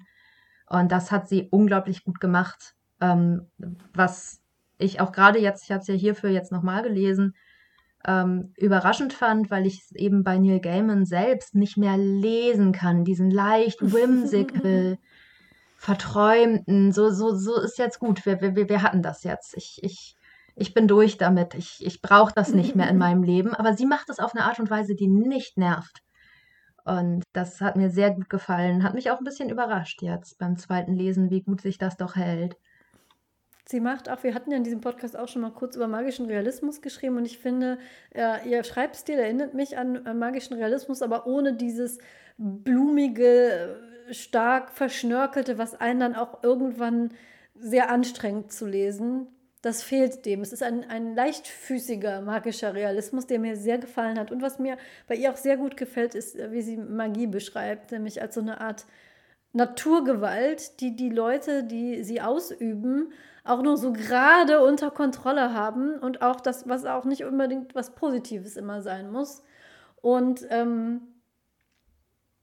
ich mochte dieses äh, Agrandissement, wovor sie ihre Schüler immer waren, dass man nicht zu stolz sein darf, äh, ein, einer Hex oder ein Zauberer zu sein, weil man dann abrutscht. Das hat mich wieder ein bisschen an Terry Pratchett erinnert, an das Konzept der Hexen dort dass die Hexen meistens dann ins Böse abrutschen, die meinen, damit äh, die Welt beherrschen zu können.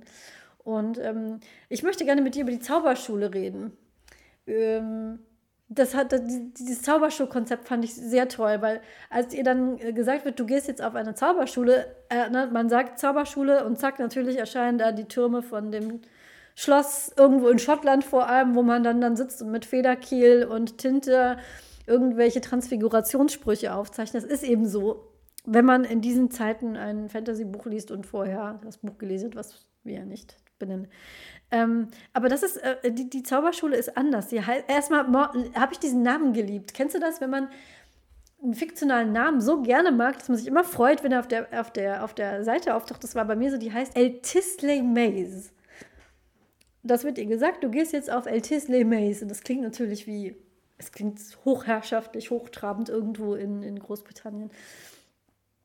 Und dann erfährt man später, dass das Ding zweigeteilt ist. Das sind nämlich zwei Zauberschulen, die auch zwei Philosophien vertreten. Nämlich einmal El, ähm, El Tisley Hall, die tatsächlich so eine ja, kann man schon sagen, Hogwarts-eske Privatschule ist mit äh, Schuluniform und Bibliothek, wo man das dann schön alles lernt. Und dann das Maze, äh, das Labyrinth, das eine absolute Trickster-School ist, wo du nicht weißt, was dich erwartet. Du wirst da reingeschmissen, du weißt nicht, was passiert, du weißt manchmal auch nicht, was weiß ich nicht. Du wachst auf in irgendeinem usbekischen Dorf mitten in der Pfütze Du weißt nicht, warum du da bist, du weißt nicht, was du da machen sollst und die Lehrer sagen und die Lehrer und Lehrerinnen sagen so, wir, ja, vielleicht holen wir dich in einem Jahr ab, vielleicht auch erst nächste Woche, wissen wir nicht. Du kommst schon irgendwie zurecht. Und diese Kombi finde ich unfassbar, unfassbar grandios, ähm, dass diese Schüler und Schülerinnen im Prinzip gezwungen werden, diese beiden Seiten der Magie, einmal dieses ähm, setzt sich hin und lernt Dinge auswendig und gibt Hausaufgaben ab und äh, hält seine Bücher in Ordnung und trinkt Tee. Und dann dieses, ich, ich muss jetzt mich hier irgendwie durchkämpfen, improvisieren. Und ähm, ich finde, es ist eine sehr schöne Art und Weise, Jugendliche auf, auf die Welt vorzubereiten. Ähm, auch wenn es eine harte Art und Weise ist. Aber das habe ich so noch nie gelesen, dieses Konzept und ähm, fand das sehr toll. Es ist keine Schule, wo ich jetzt hingehen wollen würde. So, das das, das finde ich auch so einen schönen Kontrast zu Hogwarts, wo man, wir haben ja lang und breit darüber geredet in unserer ersten Truppenhausfolge, wo man, ach, was wäre ich denn in Hogwarts und in welches Haus wäre ich da und welche, äh, wie würde ich da zur Schule gehen? Und bei Eltisley Mace denkt man sich so, um Gottes Willen, ich glaube, ich will gar keine Hexe sein. Ist schon okay, macht ihr das mal. Ja, ich äh, muss auch ehrlich sagen, in gewisser Weise ist es fast schon ein Geniestreich, wie dieses Buch mit der Schule umgeht. Dahingehend, dass, ähm, also schon die Szene, in der ihr zum ersten Mal gesagt wird, und es ist alles sehr dramatisch und es war, ihr Leben war furchtbar. Ähm, ich meine, Harry, Harry Potter hatte nur seine Dursleys, sie hat MitschülerInnen. Und ähm, das ist auch, es ist, es ist, es, es schneidet viel tiefer, es tut mir leid. Äh, MitschülerInnen es sind viel gruseliger. Ja. Und ähm, dann kommt endlich der Moment und da steht dieser Typ und sagt, ich nehme dich mit, du bist eine Hexe und du darfst auf diese Schule gehen. Und sie hat aber noch was zu tun, weil ihr bester Freund möglicherweise in Gefahr ist. Das weiß sie zu dem Zeitpunkt nicht. Und es ist eine wunderschöne Stelle, in der ihr gesagt wird, es ist quasi die, ihr, du bist ein Zauberer, Harry. Moment und sie sagt, okay, nee, ähm, sorry, ich muss das noch machen. Und er sagt, Entschuldigung, was? Ähm, das, das ist nicht, wie dieses Gespräch normalerweise läuft. Du kommst jetzt mit, du darfst auf eine Zauberschule. Und sie sagt, ja, Moment, aber ich, ich, ich habe hier noch was. Ich, das tut mir leid, das geht nicht. Ich, es geht einfach nicht. Ich habe Dinge zu erledigen. Der nächste Gut Punch, wirklich, gegenüber allen, die, die jetzt sagen, oh, hier ist nochmal so ein netter kleiner Zauberschulenroman. Und dann geht's weiter und die Schule ist vorbei und wir begegnen ihr erst wieder, wenn sie schon erwachsen ist. Und es gibt ausführliche Rückblicke, man erfährt noch alles über die Schule, aber wir kriegen keinen Teil, in dem sie tatsächlich in der Schule ist. Denn wisst ihr was, auf der Zauberschule ist es nicht so anders als auf einer anderen Schule auch. Man hat nicht automatisch sofort zwei beste Freunde und besiegt einen Höhlentroll und alles ist easy peasy, weil man halt jetzt Freunde hat, die Found Family sind, sondern es ist weiterhin schwer. Man ist ja immer noch komisch. Die anderen Schülerinnen und Schüler und andere sind auch alle immer noch schwierig. Es gibt so subtile und zwar gar nicht, gar nicht so, so offensichtliche, sondern eben so subtile Machtkämpfe, die gleichzeitig aber auch in so eine eigene kleine Romantik haben und so. Es ist unglaublich anstrengend. Es ist genauso anstrengend, wie es als Teenager nun mal ist. Und äh, genau das ist übrigens was, was sich auch so durch Charlie Jane Anders Bücher zieht. Also der, der Folgeroman The City in the Middle of the Night ähm, hat auch wieder so eine Konstellation von jungen Frauen, die ähm, einander bewundern und dann so will they, won't they romantisch sind, was eben die eine eine sehr vulnerable Situation bringt. Und das ist ja genau das, was hier in der Schule auch passiert. Und einfach eben diese, diese Fantasie und dann kommst du irgendwo an, da gehörst du hin, da rauszunehmen und nicht zu erfüllen. Ähm, das fand ich beim ersten Lesen sehr, sehr frustrierend, aber ehrlich gesagt finde ich es unglaublich konsequent gleichzeitig. Ja, ich, ich finde auch diese Schule, wie sie das abbildet, diese Welten, in die man sich einfinden muss. Und man stellt sich Schule halt so vor. Ne? Man, man, man hat seine, seine Bücher gelesen, wo Schule drin vorkommt. Einem wird so erzählt, was Schule ist. Aber wie Schule dann für einen selber ist, diese tausend subtilen kleinen Welten, in denen man sich da einfinden muss, die Klicken, in die man versucht, Anschluss zu finden. Und dann wirst du von denen in den Rücken gestochen oder eben auch nicht. Und ähm, das fand ich da sehr gut abgebildet. Ich habe tatsächlich auf äh, äh, Google Books die deutsche Beschreibung von Älteste Maze gefunden und möchte die den unseren HörerInnen nicht vorenthalten, weil ich sie einfach großartig finde. Eltesley Maze bestand aus zwei separaten Schulgeländen und die beiden waren so unterschiedlich wie ein Schneesturm und ein wolkenloser Sommertag. Eltesley Hall war ein großes, ehrwürdiges Gemäuer, mehr als 600 Jahre alt, wo niemand die Stimme erhob. Die Schüler gingen im Gänsemarsch über die Kieswege, trugen Bläser, Krawatten und kurze Hosen mit dem Schulwappen am Herzen, ein Bär und ein Hirsch vis-à-vis, -vis, die einen brennenden Kelch zwischen sich hielten.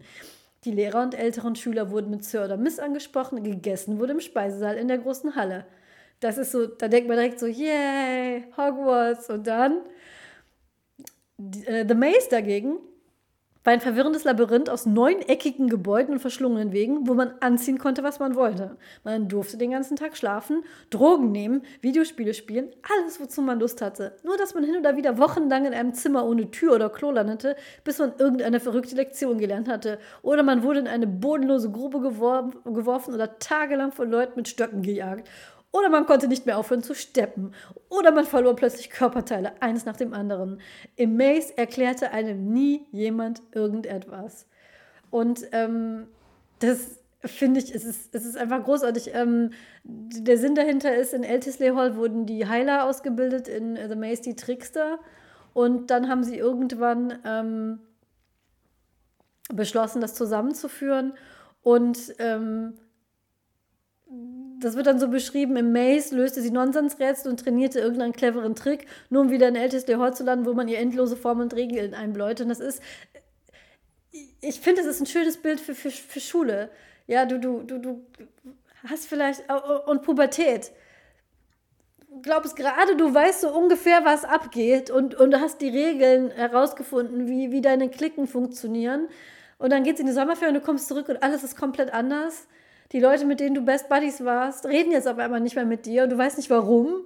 Ja, dann passieren komische Dinge, äh, äh, deine eigenen Neuronen feuern und ähm, ich fand es einfach wunderbar beschrieben. Pubertät in der Schule, abgebildet über eine Zauberschule und ähm, es ist wunderbar. Und auch dieses Konzept von Magie gefällt mir sehr, sehr gut. Dieses einerseits, dieses, du hast Aspekte, die musst du lernen, weil sonst vergiftest du die Leute einfach. Und das finde ich auch sehr, ne? die Healer, die ja, da musst du alles mitschreiben und da muss es Orte geben, wo du lernen kannst und Bibliotheken und ordentlich abgeheftete Dinge, weil sonst verwechselst du vielleicht eine Pflanze mit der anderen und dann ist derjenige, den du heilen willst, tot.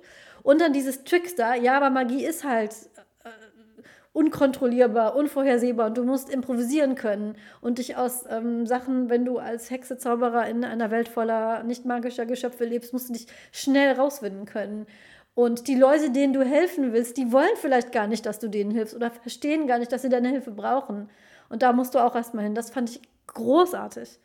Ich fände es gerade sehr witzig, dass du sagst, das ist halt wie tatsächliche Schule, weil es später oder vorher, es ist ja mit der Chronologie nicht immer ganz klar, ähm, also in der, in der Textchronologie später ähm, Patricia tatsächlich mal sagt, dass sie als sie zur Hexe ausgebildet wurde, gewissermaßen dazu gebracht wurde, sich immer wieder so sehr von sich selbst abzuspalten, weil man gewissermaßen zwei verschiedene Persönlichkeiten die ganze Zeit immer weiter ausprägen muss, ähm, dass sie es nie ganz geschafft hat, diese Spaltung überhaupt wieder ähm, zurückzunehmen, dass sie permanent geworden ist.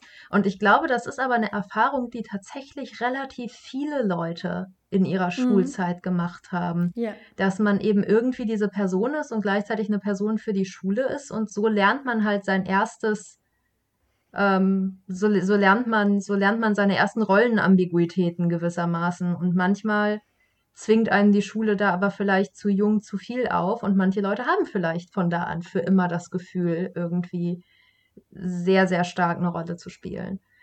Und das finde ich ganz interessant, ähm, weil sie ja durchaus später auch darunter leidet. Ähm, wobei ähm, die andere Sache, die, um die es dann eben auch immer geht, ihr wird ständig vorgeworfen, dass sie sich selbst zu wichtig nimmt. Das ist eben dieses Aggrandizement, von dem sie immer sprechen, wo sie immer sagen, das, das ist das Schlimmste. Man darf sich nicht zu wichtig nehmen.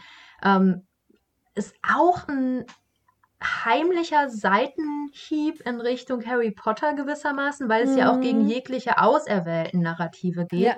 Genau das ist halt verboten. Wenn du Magie beherrschst, du darfst dich nicht für auserwählt halten. Ähm, und sie gibt sich sehr, sehr große Mühe und versucht das zu verhindern, indem sie nächtelang durch die Stadt läuft und Leute heilt und versucht zu dienen. Denn die ganze Idee von Magie ist, wir beherrschen nicht die Natur, wir dienen der Natur. Und sie will dienen, so viel wie möglich. Und das wird dann aber ihr immer wieder ausgelegt als genau das, was sie nicht, nicht soll, nämlich sich besonders verhalten und was Besonderes sein. Und ähm, ist für sie schwer verständlich, wird auch nicht, nicht aufgelöst. Also in gewisser Weise sind sie ihr gegenüber schon irgendwie sehr unfair. Und was dann eben das Interessante ist, dass man aber gleichzeitig noch diese merkwürdige Tech-Startup-Welt von Lawrence dann ja. dazu bekommt. Denn der ähm, eigentliche Konflikt, auf den alles dann hinausläuft, ist in Anbetracht der gigantischen Zerstörung, auf die der Planet zusteuert, was tut man? Und es gibt letztlich zwei Auswege. Und das ist auch relativ früh klar, weil die beiden die Gespräche auch schon relativ früh führen. Ja, ja. Ähm, die Frage ist, versucht man alle, alles zu investieren, um den Planeten zu retten? Oder versucht man alles zu investieren, um die Menschheit vom Planeten zu evakuieren? Und beides sind Ansätze, die mit gewissen Gefahren einhergehen. Und für diese beiden Ansätze stehen jetzt plötzlich wider Willen unsere beiden Hauptfiguren ähm, die einander natürlich davon auch nicht die ganze Zeit erzählen können. Das ist ihre jeweilige Arbeit. Die beiden hängen primär in ihrer Freizeit miteinander rum und ähm, ich muss ganz kurz sagen, die Hipster Läden, in denen die die ganze Zeit sitzen. Also es spielt zu großen Teilen in San Francisco.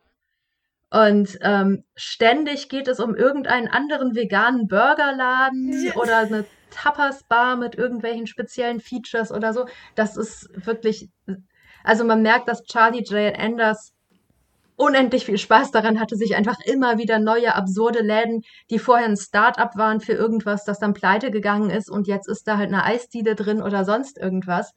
Ähm, das ist sehr liebevoll und ich finde es unglaublich unterhaltsam und habe gleichzeitig die ganze Zeit Lust gehabt, essen zu gehen, wenn ich ganz ehrlich ich bin. Auch, ja. Mm, genau, aber das ist eben dann die Situation, dass die beiden privat rumhängen, aber beruflich in Wirklichkeit immer weiter gegeneinander gehen, lange ohne es wirklich zu realisieren, worauf das hinauslaufen wird. Und das ist der Konflikt, auf den, auf den das Ganze hinausläuft. Ich finde es super spannend, weil, ähm, ähm, und ich fand es ganz interessant, dass ähm, es letztes Jahr tatsächlich eine relativ erfolgreiche Novelle gab von Max Gladstone und Amal El Mota ähm, namens This is How You Lose the Time War die sehr dafür gefeiert wurde, was ganz Ähnliches zu tun, ähm, aber auf einer viel abstrakteren Ebene, ähm, wo eben auch zwei Figuren für ein eher technisches und ein eher natürliches Prinzip standen und die Frage war, wie, wie gehen die zusammen? Und ich war immer ein bisschen beleidigt, wenn Leute das so sehr gelobt haben, weil ich mir dachte, You all slept on my girl Charlie Jane Anders. Äh, und sie hat da so viel ähm, psychologische Tiefe gleichzeitig noch reingelegt. Und was ich daran am allerwichtigsten fand, ist, es gibt keinen Willen. Es wäre so einfach gewesen, ja. zu sagen, jemand ist schuld. Aber es gibt niemanden, der schuld ist an dem, was der Erde gerade passiert. Man kann niemanden verantwortlich machen und infolgedessen kann man auch niemanden ausschalten und dann ist es in Ordnung. Und auch wenn du immer weiter siehst, wie diese beiden Seiten aufeinander zurollen, auch wenn sie es selber noch nicht sehen und weißt, um Gottes Willen, das wird nicht gut enden, haben beide einen Punkt. Also beide meinen es gut. Niemand, der daran beteiligt ist, ist auf Seiten von bösen Großkonzernen, die Öl ins Meer pumpen oder sonst irgendwas. Sie meinen es alle gut. Und das ist, glaube ich, ein sehr, sehr wichtiger Punkt, um weiterzudenken. Also dieses Loskommen von, wir müssen eine schuldige Person finden oder wir müssen halt den Bösen besiegen und dadurch gewinnen wir hinzu, wir müssen verstehen, welche Strategien welche Konsequenzen haben. Selbst der eine, der Theodolphus Rose, äh, ist äh, kein wirklicher Willen, weil auch seine Ambition ist eigentlich gut. Er glaubt, dass äh, diese zwei Personen dafür verantwortlich sind, dass die Welt untergehen wird. Und er will das halt mit den Mitteln, die er hat, verhindern. Er würde das äh, gerne sauber lösen, indem er sie einfach umbringt. Das darf er aber nicht. Und deswegen macht er das mit, äh, es ist nicht schön, was er da macht, keineswegs, aber auch er ist nicht einfach so ein, so, so ein Willen. Er hat auch so Momente, wo er beschrieben wird, wo er eigentlich fast sympathisch wirkt. Und auch als dieses, ähm, als diese Flutkatastrophe dann ähm, kommt, von der Patricia persönlich dann auch betroffen wird und sie dann so verzweifelt ist und sagt so, wir, wir müssen das jetzt fixen, wir müssen es reparieren ähm, wer ist dann schuld? Und ihr Mentor dann im Prinzip sagt, wir alle sind daran schuld, alle wir zusammen sind schuld daran. Es gibt da nichts mehr dran zu ändern. Das ist jetzt, wie es jetzt ist. Das fand ich auch ein sehr starker, sehr starker Moment. Und ähm, die, beide Seiten kann man, wie du schon sagtest, verstehen. Und auch die, die Techno-Geeks, die, ähm, die zu, zu, weit manchmal gehen mit, mit ihrem Erfindergeist aber äh, es, es ist wirklich nicht, nicht, nicht böse meinen. Und immer diese Momente, die gezeigt wird, dass es beide Seiten auch gebraucht werden. Einmal in einem Experiment ähm, äh, verschwindet einer, äh, einer von ihnen in einer anderen Dimension quasi irgendwie und sie, sie, sie kriegen sie mit technischen Mitteln nicht mehr raus. Und Patricia kann da dann helfen. Und ähm, immer, das ist nicht unbedingt, es wird sehr stark als Gegensätze, werden die natürlich gezeigt, die Hexen, Zauberer und die, die Techno, Technomancer wird es, glaube ich, irgendwo genannt. Aber es wird auch sehr oft gezeigt, wie sie sich gegenseitig ergänzen und helfen können. Und das fand ich auch so. Es ist auch kein, das hat mich bei tatsächlich ähm, Song for a New Day ein bisschen gestört. Technik, Pessimismus in Büchern mag ich nicht so gerne da wird immer sehr darauf ähm, gepocht, dass die Leute sich in diesem Hoodspace, also dem Internet, verkriechen. Und diese armen, armen jungen Dinger, die da drin aufgewachsen sind, die kennen ja das echte Leben noch gar nicht. Und obwohl der Roman ähm, All the Birds in the Sky sehr viel mit Technik zu tun hat und zum Beispiel auch so, so, so, so eine Art ähm, KI-Smartphone irgendwann einführt, das jegliche Datenschutzgesetzliche sprengen würde in Deutschland, ist das kein negatives Tool. Das, obwohl es zu einem gemacht werden könnte. Ja, die das, Caddies nämlich. Das war was, wo ich unbedingt noch drüber reden wollte. Ja. Denn meine Befürchtung beim ersten Lesen äh, war die ganze Zeit, es gibt halt diese Smartphone-artigen Caddies, die, die werden immer weiter verbreitet, Leute werden immer abhängiger von denen. Und es wirkte so sehr wie ein Setup dafür, dass am Ende rauskommt, dass die an allem schuld und ich hatte solche Angst davor, dass wir am Ende doch einen Willen haben, nämlich die Firma, die die herstellt und die die ganze Zeit alle kontrolliert. Und ich will das nicht vorwegnehmen, aber es kommt ganz anders. Ähm, und dieser, dieses Vermeiden von genau dem Technikpessimismus, den mag ich nämlich auch nicht. Es ist so unglaublich platt, halt ja. zu sagen, ja, ist furchtbar. Guck dir das an. Die Leute müssen die ganze Zeit auf ihr, auf ihr Caddy gucken. Genau, und die überwachen die und jeder Schritt wird überwacht. Es ist tatsächlich so, dass ich dachte, dieses Caddy ist eigentlich ganz nett. Dieses Caddy ähm, ist nämlich, je mehr es vernetzt wird, je mehr Leute so ein Caddy benutzen, desto besser kann das Caddy dein Leben machen. Und zwar, indem es dich äh, unbewusst steuert. Geh doch jetzt mal dahin und dann triffst du da jemanden, ähm, zufällig stehst du dann neben jemand an der Ampel und der wird dann, dann dein bester Freund, weil ihr zwei total kompatibel seid. Und ich habe meinen eigenen Mann so kennengelernt. Also nicht durch den Caddy, die gibt es ja nicht. Aber ich habe meinen Mann durch, durchs Internet kennengelernt.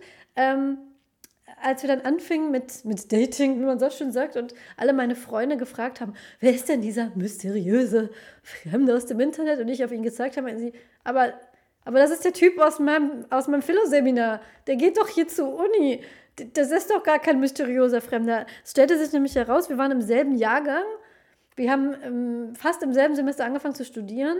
Wir hatten von drei Fächern zwei dieselben. Wir hatten sogar den, ähm, den jetzt, jetzt haben wir so im Truppenhaus so einen kleinen äh, Callback-Moment von dem ähm, Creative Writing Professor, von dem ich dir erzählt habe. Wir sind in die Creative Writing Kurse gegangen, aber alternierend, weil ich habe irgendwann aufgehört, durch meine schreckliche Erfahrung in den äh, Gedichteseminaren dahin zu gehen. Er ist in den Gedichtekurs ähm, gegangen. Ich bin in den Prosakurs gegangen und deswegen haben wir uns verpasst. Und wäre das Internet nicht gewesen, hätten wir vielleicht bis zu unserem Abschluss an dieser Uni parallel zusammengelebt und uns wären uns niemals begegnet. Und das finde ich immer so ein Aspekt, der bei diesem ganzen Überwachungs-Internet-Gedöns immer sehr, sehr ignoriert wird. Und deswegen mochte ich das. Diese Caddies, die waren mir sehr sympathisch und ich habe auch gehofft, so, bitte lass es nicht so ein KI, äh, kontrolliert uns jetzt alle und macht die Welt kaputt, Plot sein. Bitte nicht, bitte nicht. Aber ist es nicht. Ähm, ist es wirklich ist nicht. Ist es nicht. Ist es nicht. Und ich hätte gerne Caddy, gebe ich zu. Also ich hätte gerne so einen Caddy. Ja, äh, ja, ja. die ich würde mir einen kaufen. Ja. Von daher ja, auch kein, kein technikpessimistisches, kein technikpessimistisches Buch. Ja, aber wo du gerade schon das Stichwort Dating angesprochen hast, das war auch noch was, was ich sagen wollte. Denn ich muss ehrlich sagen, dass meistens Bücher, die, die letztlich eine Liebesgeschichte sind, für mich nicht ganz so gut funktionieren, weil die meisten Liebesgeschichten für mich nicht funktionieren. Ähm, und es wäre so leicht gewesen, das hier abgedroschen zu machen. Das sind Kindheitsfreunde, sie treffen sich später wieder, sie verlieben sich ineinander. Aber es ist unfassbar gut, es ist unfassbar unnervig. Ähm, insgesamt, die haben eine ganze Reihe an Dating-Situationen vorher. Ähm, die ganzen Beschreibungen, wie die so durch ihr Erwachsenenleben gehen, mehr oder weniger einen Plan von dem haben, was sie tun, ähm, sich eigentlich auch erstmal nicht anfreunden, neu anfreunden, weil sie sich daten wollen, sondern eher, weil sie beide auch dieses Erwachsenenleben immer noch anstrengend finden und dann halt zusammen irgendwo chillen und rauchen und sagen, ja Mensch, und bei dir so? Ja, bei mir auch furchtbar. ähm, das war schon alles sehr, sehr ruhig und es gibt auch keinen großen Knallmoment, also dieses obligatorische, jemand dreht sich um und sie steht in der Tür und in dem Moment Krass. weiß er oder sonst irgendwas ähm, es ist alles sehr realistisch und das ist alles sehr ja. menschlich und dabei aber genau dadurch schöner und intensiver als fast alle anderen Liebesgeschichten, die ich in den letzten Jahren gelesen habe. Ähm, und es tut mir leid. Und ich habe durchaus auch von Freundinnen gehört, dass sie die nicht so gut fanden, aber ich halte die Sexszene für eine der besten Sexszenen äh, der letzten zehn Jahre. Sexszenen sind nochmal besonders unerträglich, gerade in Science Fiction und Fantasy. Meistens sind sie selbst in guten Büchern bestenfalls cringy und schlimmstenfalls ein bisschen eklig. Ähm, und die ist einfach gut. Ich, ich habe die auch beim zweiten Mal total gern gelesen. Ich habe mich drauf gefreut, weil ich wusste, dass die kommt. Und es war wieder einfach nur schön, die zu lesen. Ich war auch erstaunt in einem Goodreads die Rezensionen waren da sehr gespalten. Einige fanden die, vielleicht wird es euch auch so gehen, liebe HörerInnen dieses Tropenhauses, dass ihr das lest und denkt, was haben die denn geraucht? Gottes Willen. Äh, ich glaube, es ist stark geschmacksabhängig, aber ich fand das auch, also ich finde, das ist sehr schwer, sowas zu schreiben oder zu lesen, ohne dass man sich verbuddeln will aus Fremdscham. Und das ist auch so eine Szene, wo ich mich nicht verbuddeln wollte aus Fremdscham. Und Hut ab. Ja, ja, absolut. Das ist nicht einfach ist nicht einfach zu schreiben. Und ja, es ist, es ist ein Hetero-Couple, das ist so. Es ist ein Junge, Junge und Mädchen, Frau und Mann.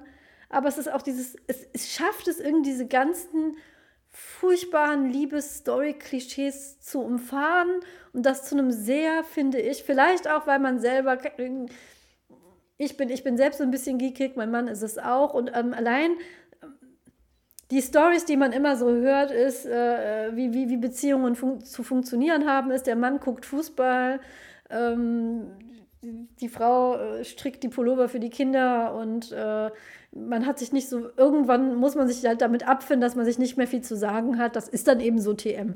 Aber wenn man ähm, dann so eine Geek-Beziehung eingeht und auf einmal feststellt, der oder diejenige hat diese ganzen seltsamen Interessen, die man auch hatte, hat die auch noch. Und die muss man sich gar nicht aufheben für seine DD-Runde, weil im besten Fall sitzt der Mann vielleicht sogar mit in der DD-Runde und man guckt dieselben seltsamen Serien und spielt vielleicht dieselben, ähm, dieselben Videospiele noch. Und äh, dann hat man irgendwann Kinder und dann spielt man mit denen zusammen diese Videospiele. Das ist eine sehr schöne Erfahrung, die man machen kann. Und die finde ich da auch sehr schön abgebildet, dass man jemanden gefunden hat, der ähnlich obskure Interessen, Sorgen und eine ähnliche Art hat, sich um die Welt Gedanken zu machen, trifft. Ja. Und das finde ich da sehr, sehr realistisch. Äh, ich hatte das große Glück, dass mir sowas passiert ist. Und ich fand mich da gut abgebildet. Die Art und Weise, wie eine Beziehung anfangen kann, wie die sich vertiefen kann, ähm, fand ich sehr, mich da sehr abgeholt, weil in diesen 0815 Liebesgeschichten finde ich mich normalerweise gar nicht wieder. Und ähm, wir haben sehr oft in diesem Tropenhaus über Frauencharaktere geredet, denen man sich repräsentiert fühlt. Und ich fühlte mich, ich habe nicht die Kindheit gehabt von Patricia, Gott sei Dank nicht. Nein, meine Eltern haben mich nicht eingesperrt und mir Kartoffelpüree unter der, unter, dem, unter der Tür durchgeschoben. Ich hatte eine schöne Kindheit und sehr verständnisvolle Eltern. Aber so die Art und Weise, wie sie so ins Erwachsenenleben stolpert, durch die Schule stolpert und äh, in die Arme von diesem Mann stolpert, da habe ich mich sehr wiedergefunden. Und ich könnte, ich könnte dir nicht sagen, wie sie aussieht. Ich könnte dir nicht sagen, es ist bestimmt irgendwo erwähnt.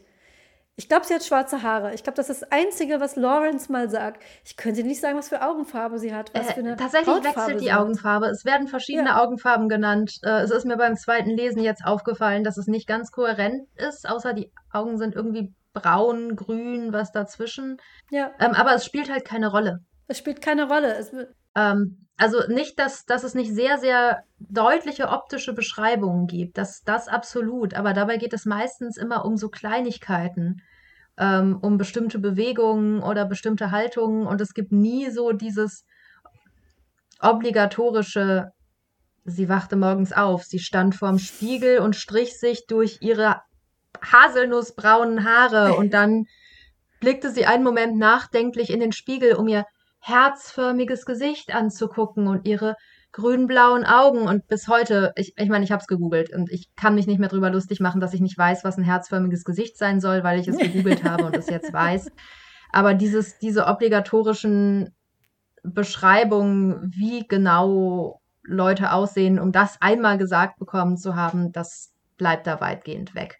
Er hat ein sehr großes Kinn, glaube ich. Ja, äh, ja. Und ich meine, beide sind auch nicht, nicht perfekt. Das ist andere nee. Schöne. Insbesondere er ähm, struggelt ein bisschen mit Zuhören. Das fand ich aber auch ganz schön, das so aus der Innenperspektive zu haben. Er macht sich immer furchtbare Sorgen. Er weiß, dass er zu viel redet.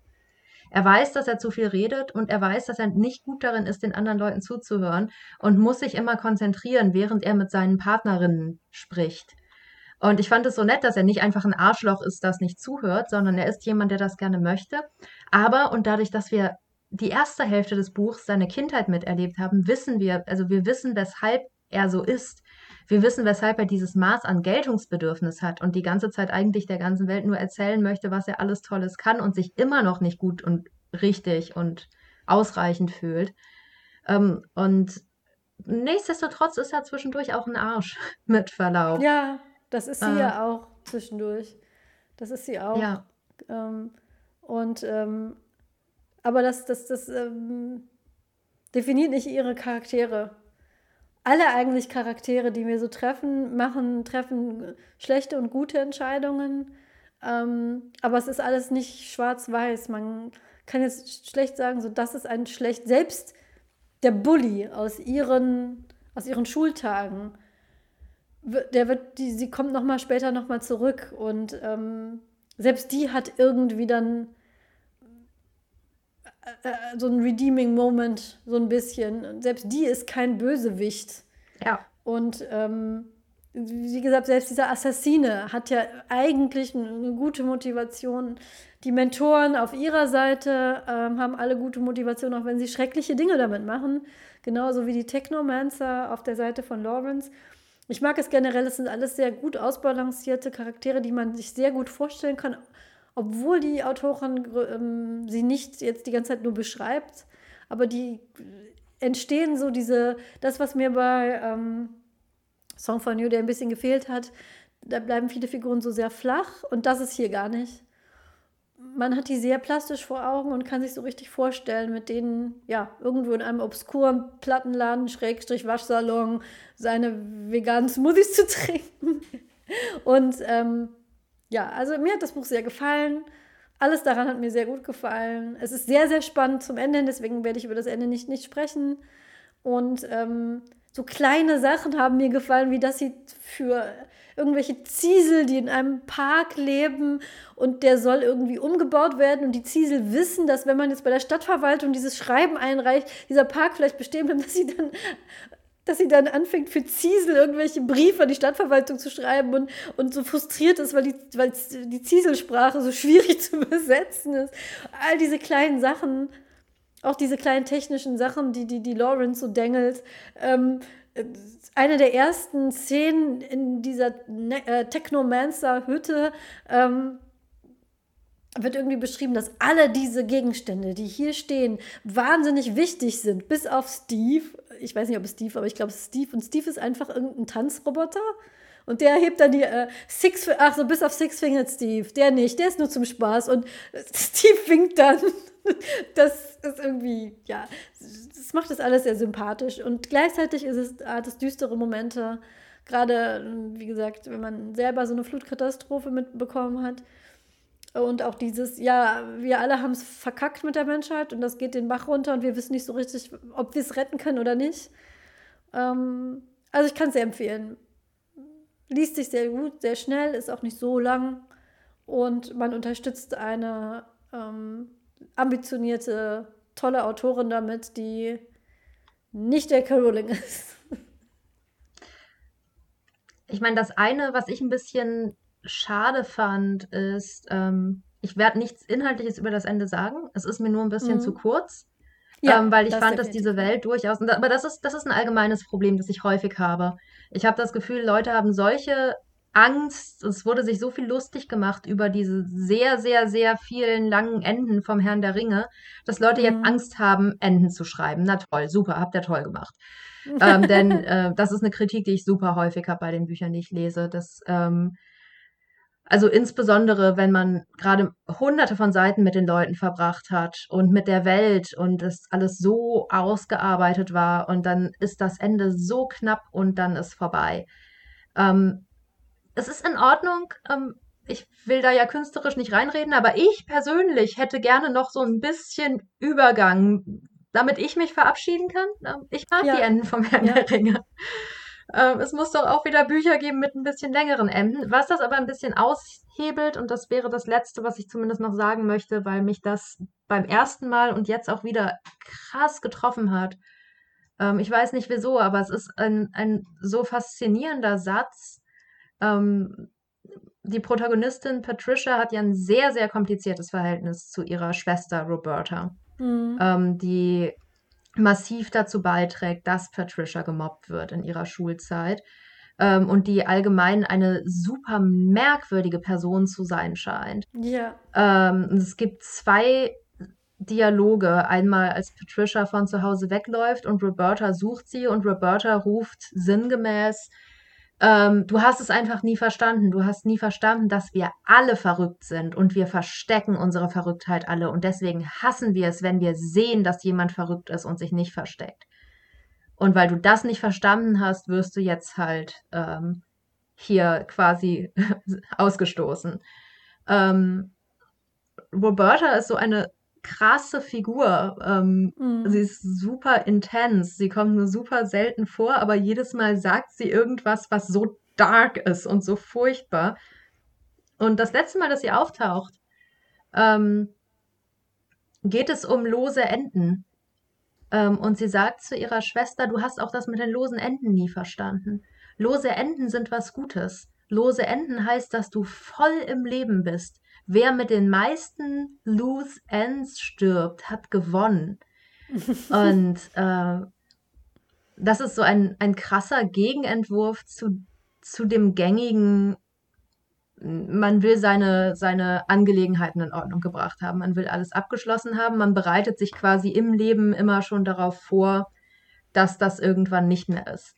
Und diese krasse Absage dagegen ähm, von einer Figur, die so, sonst, also deren, deren Funktion in der Geschichte ich auch nie ganz verstanden habe und die dadurch selber ein loses Ende ist in ja. dieser Geschichte. Ähm, das hat mich fasziniert, wirklich. Und das ist, ist finde ich, schon erstaunlich, wie viele ähm, dann irgendwie sehr tiefe und kluge Momente insgesamt in diesem Buch drinstecken, gerade dafür, dass es der Erstlingsroman war.